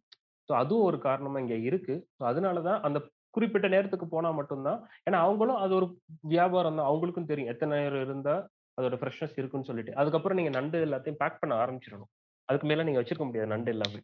ஸோ குறிப்பிட்டு அந்த ந வந்து ஓடி எடுத்து பேக் பண்ணிட்டு, மீன் அதே மாதிரி அரசு இதில் கட் பண்ணி பேக் பண்ண ஆரம்பிச்சுட்டு, அந்த எக்ஸ்போர்ட்டுக்கான வேலையெல்லாம் ந நடக்க ஆரம்பிச்சிருவாங்க ஏன்னா அவங்களுக்கு அது பெரிய பிஸ்னஸ்ன்றப்ப ஸோ ரீட்டைல் மார்க்கெட் நம்ம கவனிக்கிறப்ப, இந்த விஷயங்களை நீங்க கவனிச்சு வாங்குனீங்க அப்படின்னா, அப்பதான் ஒரிஜினல் சீ ஃபுட் டேஸ்ட்ட நீங்க பார்க்கலாம். So okay. இவ்வளோ நேரம் எல்லாம் பேசினோம். வெளியூர் போனா இது சாப்பிடலாம், அது சாப்பிடலாம்னு பேசினோம். பட் இதுல ஒரு என்ன ப்ராப்ளம்னா, எல்லாருக்கும் வந்துட்டு இது ஒத்துக்காது. சிலருக்கு வந்துட்டு ரொம்ப அட்வர்ஸ் எஃபெக்ட்லாம் வரும். வெளியூர்ல போயிட்டு நீங்க புது கடையில சாப்பிட்டீங்கன்னா, டக்குன்னு ம். ஒத்துக்காம போயிட்டு, பேக்ல ரெட் லைட் எரிய ஆரம்பிச்சுரும். ஸோ இந்த மாரி நெறைய ப்ராப்ளம் வரும். அதுக்கு அதை எப்படி கவுண்டர் பண்ணலான்னு சொல்லி சின்னதாக ஒன்று பார்க்கலாம். நான் பர்சனலாக என் சைட்ல இருந்து என்ன சொல்லுவேன்னா, இந்த ஹைவேஸ்ல போகும்போது நீங்க லாரி நிக்கிற கடையா நிறுத்தி சாப்பிடுங்கன்னு நான் சொல்லுவேன். ஏன்னா, லாரி டிரைவர்ஸ் வந்துட்டு பொதுவாக ரொம்ப நாள் இது பண்ணுவாங்க. ரொம்ப நாள் ட்ராவல் பண்ணுவாங்க. அவங்களுக்கு ரெண்டாவது எவ்வளோ சீக்கிரம் கொண்டு போகிறாங்களோ அவ்வளோ காசு. ஸோ லேட்டாக அவங்களுக்கு லாஸ். ஸோ அவங்க மோஸ்ட்லி சேஃபர் ஆப்ஷன் தான் சூஸ் பண்ணுவாங்க. வயிறு கெட்டு போயிடுச்சுன்னா அவங்களுக்கு ஒரு நாள் வேலை அவுட்டு. அதனால ம். ரொம்ப கேர்ஃபுல்லா தான் ஃபுட்ல அவங்க ரொம்ப கேர்ஃபுல்லா இருப்பாங்க லாரி டிரைவர்ஸ் எப்பயுமே. ஸோ ம். அவங்க நிறுத்துற கடையா பார்த்து சாப்பிடலாம் ஹைவேஸ்ல. நீங்க செல்ஃப் டிரைவ்ல இருந்து இருக்கும்போது, அவங்க நிறுத்துற கடையா பார்த்து சாப்பிடலான்றது என்னோட ஒரு இது டிப்பு. இது நான் கத்துக்கிட்டது. Okay, okay. அ நானும் அதே மாரி என்ன சொல்லணும்னா, மேக்ஸிமம் நீங்க ஒரு புதுசா ஒரு ஊருக்கு போறீங்க. அந்த ஊர்ல போய் ஃபுட்ட எக்ஸ்ப்ளோர் பண்ண போறீங்க அப்டின்னா, அங்க இருக்கிற லோக்கல் பீப்புள் கிட்ட கேளுங்க. அந்த நீங்க போய் ஒரு டீ கடையில கூட போய் டீ குடிச்சுட்டு அப்படியே அண்ணன் இங்க வந்து எந்த கடையில எந்த சாப்பாடு நல்லா இருக்கும் அப்படிங்கிற மாதிரி பேசுங்க. இதுக்கு முன்னாடி யாராவது போயிட்டு ரிவ்யூ அதை வந்து கொஞ்சம் பார்த்துக்கோங்க. அது எந்த அளவுக்கு அது வந்து ஆத்தன்டிகேட்டடா இருக்குங்கிறதெல்லாம் சொல்ல முடியாது. அதுக்கு நீங்க அந்த ஊர்ல இருக்கிற லோக்கல் பீப்புள்கிட்டயோ இல்ல உங்களுக்கு தெரிஞ்சவங்க யாராவது இருந்தாங்கன்னா கூட நீங்க கேட்டுட்டு அந்த மாதிரி போய் ட்ரை இல்ல ஒருத்தவங்க சொன்னாங்க, அதுக்காக நான் போய் அதை போய் சாப்பிட போறேன். அப்படிலாம் தேடி போய் தப்பா இதா ஏதாவது பேட் எக்ஸ்பீரியன்ஸ் வாங்கிட்டாருங்க நான் ஒரு விஷயம் சொல்றேன். இங்க பெரும்பாலும் நம்ம சவுத் இந்தியா வந்து நீங்க நான் வந்து கேரளா போனதுல தமிழ்நாடு கர்நாடகா. ஸோ இது ரெண்டு பெரும்பான்மையா இருந்திருக்கேன். அண்ட் பசங்க கேரளா ரெஸ்டாரண்ட் வந்து பெங்களூர் நிறைய சாப்பிட்ருக்கேன் நான் பார்த்த வரைக்கும் சவுத் இந்தியா வந்து ஆல்மோஸ்ட் உங்களுக்கு சாதம் எங்கேனாலும் கிடைச்சிரும். ஸோ சாதம் வந்து காமனாக இருக்கு. அதுக்கு மேலே கிரேவி சைடிஷ் மட்டும்தான் மாறுது. அந்த பெரிய பிரச்சனை இல்லை. ஆனால் நம்ம பெருசாக கஷ்டப்பட்டது எங்கே அப்படின்னா நார்த்துக்கு எங்கே போனாலும் சரி. ஏன்னா அங்கே வீட் மொத்தமாக வீட்டுன்னு மாறுறதுனால ஸோ என்ன சாப்பிட்றது மீலுங்கிறது வந்து உங்களுக்கு ஒரு பெரிய கன்ஃபியூஷனாகவே இருக்கும். ஸோ அதுக்கு நான் என்ன என்னோட ஒப்பீனியன் என்ன அப்படின்னா ரொட்டின்னு சொல்லிட்டு ஒன்று கொடுப்பான் என்ன பண்ணியிருப்பாங்கன்னா கிட்டத்தட்ட ஒரு எழுபது சதவீத கோதுமை அப்புறம் மிச்சம் இருக்கிற வந்து கொஞ்சம் மைதா கலந்து கொஞ்சம் கனமான சப்பாத்தி அவங்க போடுவாங்க. ஸோ ஒரு ரொட்டி கறி அப்படின்னா என்னன்னா ஒரு ரெண்டு ரொட்டி அதோட சேர்த்து கொஞ்சம் ஏதாவது காய்கறியில் ஏதாவது ஒரு குருமா மாதிரியோ கொஞ்சம் ரொம்ப திக்கா கறின்னா என்னன்னா நல்லா திக்கா காய்கறி ஒரு மசாலா மாதிரி ரெண்டு பண்ணுவான். ஸோ ரெண்டு ரொட்டி வாங்கிட்டு அது அந்த ரொட்டி கறின்ற பிளேட்ல பார்த்தீங்கன்னா ஒரு நாற்பது ரூபா வரும். அதுதான் ஒரு மீலே. அது அந்த குருமா சாப்பிட்டனாலே ரொம்ப நல்லா இருக்கும் இல்ல எனக்கு ரொட்டி அமையல ரொட்டி கறி வந்து இது ஒரு பிளேட்டரா கிடைக்கும். இல்ல நீங்க ஒரு நாலஞ்சு ஃப்ரெண்ட்ஸா சேர்ந்து போறீங்க உங்களுக்கு வந்து எ- என்ன நார்த்தில் நீங்க பெருசா பேச்சு பிரச்சனையை க- சந்திப்பீங்க அப்படின்னா நம்ம அந்த மெயின் மீல் எல்லாமே dry food chapati roti naan butter naan இந்த மாதிரி ஐட்டம் எல்லாமே ரொம்ப ட்ரை அதனால அதுக்கு தேவைப்படுற ஈரப்பதத்தை உங்க சைட் டிஷ்ல நீங்க பேலன்ஸ் பண்ணியே ஆகணும். இல்ல நான் ரொம்ப இதா போகும் அப்படின்னு சொல்லிட்டு சிக்கன் ஃப்ரை அது இதுன்னு ரொம்ப டீப் ஃப்ரை எல்லாம் போட்டீங்கன்னா வயிறு பிச்சிரும். நீங்க ஃப்ரை ஆயிடுவீங்களா? வயிறு பிச்சிரும். அந்த ஈரப்பதம் பேலன்ஸ் ஆகிரும் ஏன்னா உங்களுக்கு டெம்பரேச்சர் வந்து ரொம்ப கொடுமையா இருக்கும். நான் அதுவும் நியூ இயர் டைம்ல தான் ஆக்ரால மாட்டினேன். அப்ப நான் ஃபேஸ் பண்ண டெம்பரேச்சர் வந்து பாத்தீங்க அப்படின்னா டெல்லியில எயிட் டிகிரி செல்சியஸ் அந்த டெம்பரேச்சர் அண்ட் ஆக்ரா நாங்க போயிட்டு ரிட்டர்ன் வர்றப்ப டெம்பரேச்சர் வந்து five degree Celsius two thousand seventeen டிசம்பர்ல. ஸோ அப்படி இருக்கும்போது அந்த நைட்டு மிட் நைட்ல வந்து அப்போ தான் நான் கவனிச்சது ஒரு சேஃப் ஜோன் எங்க போனாலும் இப்போ எப்படி தமிழ்நாட்டில் எங்க போனாலும் ஒரு சாதம் சாம்பாரோ இல்லை ஒரு இட்லி தோசை ஒரு மார்னிங் ஒரு லஞ்சுக்கு நம்ம ப்ரிஃபர் பண்ற மாதிரி நார்த்தில் வந்து ப்ரிஃபரபிள் ஃபுட் என்ன அப்படின்னா ஒரு ரொட்டி. ரொட்டி வந்து மோஸ்ட் காமன் அதுதான் அங்கே வந்து ஒரு மீல் ஸோ அது போட்டுட்டு நீங்கள் சைட் டிஷ் வாங்க நினச்சிங்க நீங்கள் தனியாக தான் கேட்குறேன் அப்படின்னா தால் மக்னின்னு கேளுங்க. தால் மக்னி என்னன்னா நம்ம பச்சை பயிர் பச்சை பயிரை வச்சு ஒரு மாதிரி ஒரு ஒரு ஒரு கிரேவி மாதிரி பண்ணியிருப்பான். ஸோ அதனால முடிஞ்ச அளவுக்கு எந்த அளவுக்கு அதிகமாக தால் மக்னி எடுத்துக்க முடியும் அந்த மசாலா அந்த கிரேவி எடுத்துக்க எடுத்து சாப்பிட்டீங்க அப்படின்னா உங்க உடம்பு கொஞ்சம் பேலன்ஸ் ஆயிரும். அந்த ஈரப்பதம் எல்லாம். ஸோ அதனால உங்களுக்கு வந்து பெரிய பெருசா பிரச்சனை பண்ணாது. தப்பிச்சிடலாம் பரவாயில்ல ஊர் சேர பிறகு வண்டி ஒழுங்கா சேர்த்துடுறா இடையில டாய்லெட்டு போய் பார்க்காத அளவுக்கு. ஸோ இதெல்லாம் நீங்க போயிட்டு பார்க்கும்போது அந்த டெம்பரேச்சர் டிஃபரன்ஸை நீங்க சமாளிக்க முடியும். அந்த சாப்பாட்டோட ருசியும் ஓரளவு நல்லா இருக்கும் நம்ம ஒரு பச்சை பேர் தானே. ஸோ அந்த பேரும் பேரும் வந்து தால் மக்னி. ஸோ இது கொஞ்சம் கை கொடுக்கும். ம். அப்புறம் இந்த ஹோட்டல்ஸ் ஃபைன் பண்ணுறதுக்கு வந்து இந்த ரிவ்யூலாம் பார்ப்போம்ல அதில் வந்து பெஸ்ட்டு வந்து கூகுள் மேப்ஸ் அதில் நீங்கள் டோன்ஸ் அந்த ஹோட்டலில் டோன்ஸை போய் பார்க்கணுன்னா வந்து ஃபில்டரில் போயிட்டு ஒன் ஸ்டார் ரிவ்யூ போட்டிங்கன்னா வந்து கழிவு கழுவி ஊத்திருப்பான் சாப்பிட்டு பிடிக்காதான் அவன் ஸோ அதை பார்த்துட்டு நீங்கள் என்னென்ன அந்த ஹோட்டலில் போய் வாங்கக்கூடாதுன்னு தெரிஞ்சுக்கலாம். அதே மாதிரி நீங்கள் ஃபைவ் ஸ்டார் ரிவ்யூ அந்த மாதிரி பார்த்தீங்கன்னா வந்து மோஸ்ட்லி நீங்கள் கூகுள் வந்து லெவல்லாம் வச்சிருப்பாங்க. ரிவ்யூவர்ஸ் லெவல் அது காட்டும். ஸ்டார் ஒரு ஸ்பெஷலாக காட்டும் அந்த ப்ரொஃபைல் ஸோ அந்த ப்ரொஃபைல் இருக்க ரிவ்யூஸ் வந்து பார்த்து முடிவு பண்ணுங்க. ஃபைவ் ஸ்டார் ரிவ்யூலாம் ஏன்னா கடைக்காரனே பத்து பதினஞ்சு ரிவ்யூ போட்டு வச்சிருப்பான்.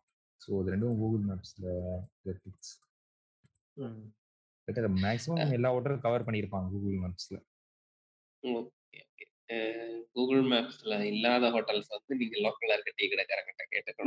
அது அப்பல சொன்ன மாதிரி அதே மாதிரி மாங்கு சொன்ன மாதிரி நீங்க கார்ல பைக்ல லாரில போறீங்கன்னா தாபாவை பார்த்து நிப்பாட்டிக்கலாம். சவுத் தமிழ்நாட்டுல இருந்து சென்னைக்கு பஸ்ல போறீங்கன்னா பெட்டர் சாப்பிட்டுட்டு போயிருங்க. ஹோட்டல் இல்லன்னா விக்கிரவாண்டி ஹோட்டல்காரன்ட்ட தான் உங்க உயிரை கையில கொடுக்கணும். ஆமா. ஒண்ணு நீங்க வீட்ல இருந்து போகும்போது கிளம்பும் போது சாப்பிட்டு போயிருங்க இல்ல பார்சல் கட்டியாவது வச்சுக்கோங்க. இல்ல ஒரு பழத்தை ஏதோ வாங்கி கையில கட்டிட்டு போயிடணும் ஆமா.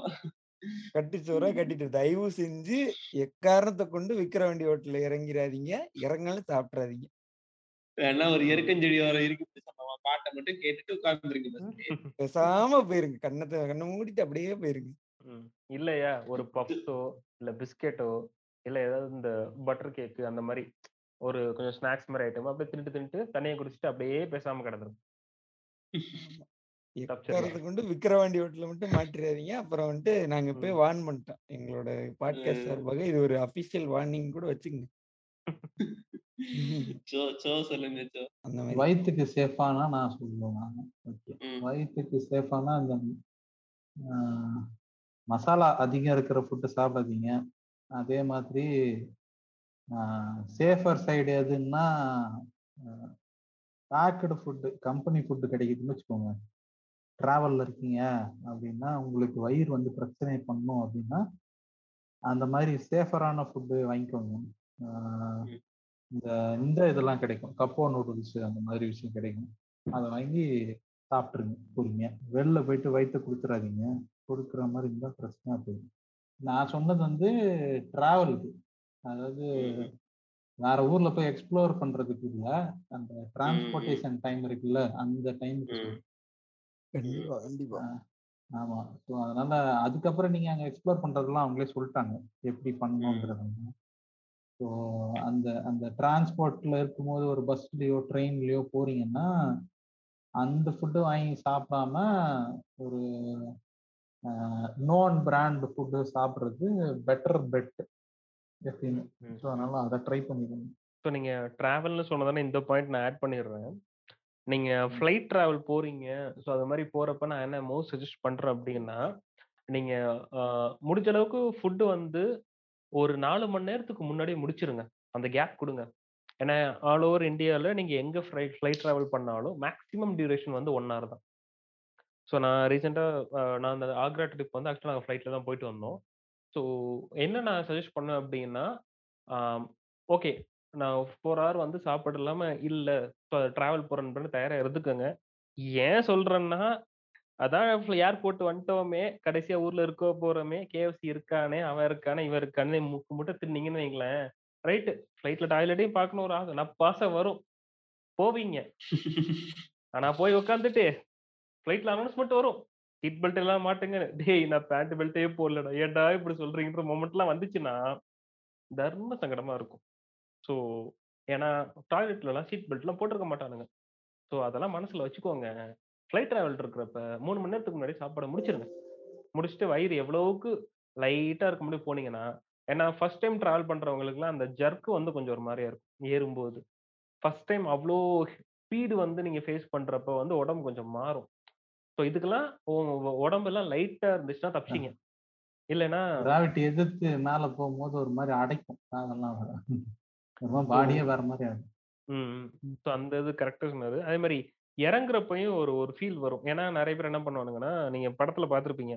வராத வராத கோ ரவுண்டு கோ ரவுண்டு அப்படின்னா அப்படியே வண்டி கொஞ்சம் அப்படியே லைட்டா சாஞ்சி அப்படியே சுத்திக்கிட்டு இருப்பாங்க. நமக்கே ஒரு ஃபீல் ஆகும். எட்டி பார்த்தோம் இன்னலே ஒரு மாதிரி வண்டி சாய்வா இருக்கு அப்படின்லாம் இருக்கும். ஸோ அப்போ வந்து ஏன்னா இந்தியாவோட ஃப்ளைட் டிராவல் நாங்கள் Delhi to Bangalore literally north to south வந்து டிராவலே பார்த்தீங்க அப்படின்னா ஒரு ரெண்டு மணி நேரத்துக்கும் கம்மியாக தான் வந்துட்டோம். ஸோ எங்களுக்கு அந்த வெயிட்டிங் டைம் அதிகமாக இருந்துச்சு தவிர ஃப்ளைட் டைமிங் வந்து ரொம்ப கம்மி. ஸோ இது ஒரு பாயிண்ட் இப்போ நம்மளோட ஒரு ஸ்பெஷல் கெஸ்ட் இணைஞ்சிருக்காரு அவர் ஒரு சாம்பார் வச்சு எப்படி ஒரு வாரம் ஓட்டுறது அப்படின்னு சொல்லிட்டு நமக்கு இப்போ சொல்லித் தர போறாரு. வணக்கம் ராப் ஸ்டார்க். வணக்கம் வணக்கம். கேக்குதா? கேக்குது. சொல்லுங்க. சொல்லுங்க. அந்த அரிய வகை சாம்பார் எப்படி கத்துக்கிட்டீங்க? எதுவும் கத்துக்கலைங்க.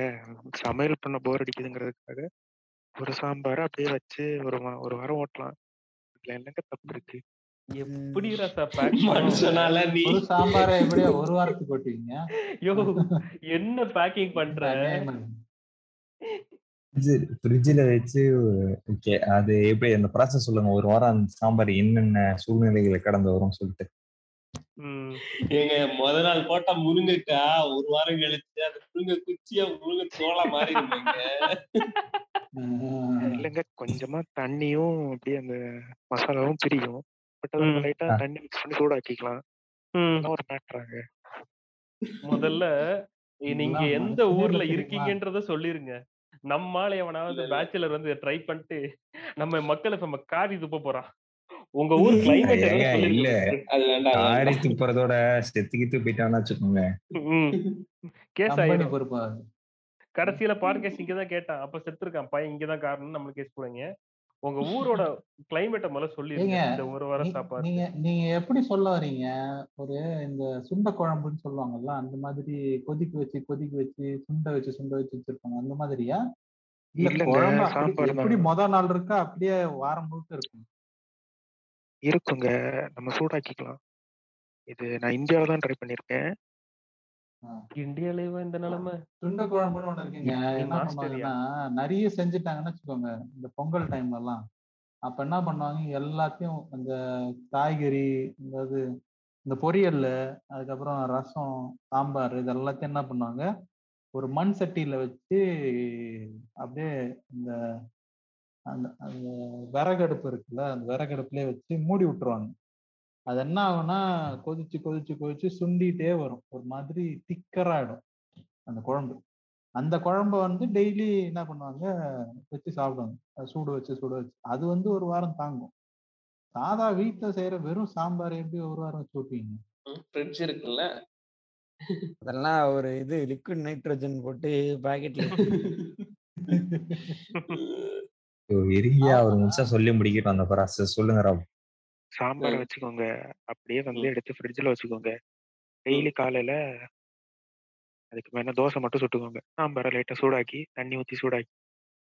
ம். ம், உப்பு போடுவீங்களா? தண்ணி ஊத்துறதுனால உப்பு எல்லாம் உப்பு குறையுங்க. உப்பு டேஸ்ட் எல்லாம் உப்பு குறையும் போடுவோம் உப்பு போடுவேன். உப்பு போடுவேன். ஓகே போட்டு ரெடி பண்ணி சாப்பிட்டுக்கோங்க. அவ்வளோ அவரு கடல் பக்கத்துல இருக்கனால ஒருவேளை உப்பு தண்ணி தனியா வச்சிருக்கல கடல் தண்ணி கூட கொஞ்சம் ஊத்தி வர்றாரு don't try this at home done by trained professional okay. இவ்வளோ நேரம் நம்ம ஃபுட்டை பற்றி ரொம்ப ஃபன்னாகவும் கொஞ்சம் இன்ஃபர்மேட்டிவாகவும் ஜாலியாக பேசினோம். ஸ்பீக்கர்ஸ் தினீத் மாங் ஷோ அப்புறம் கெஸ்டாக வந்த ஸ்டார் மற்றும் ஹோட்டல் எல்லாருக்கும் நன்றி. இன்னும் இன்னொரு எபிசோட்ல இன்னொரு கோணத்தில் இதை பற்றி பேசுவோம். தொடர்ந்து இணைந்திருங்கள். நம்ம மக்கள் எஃப்எம்டன்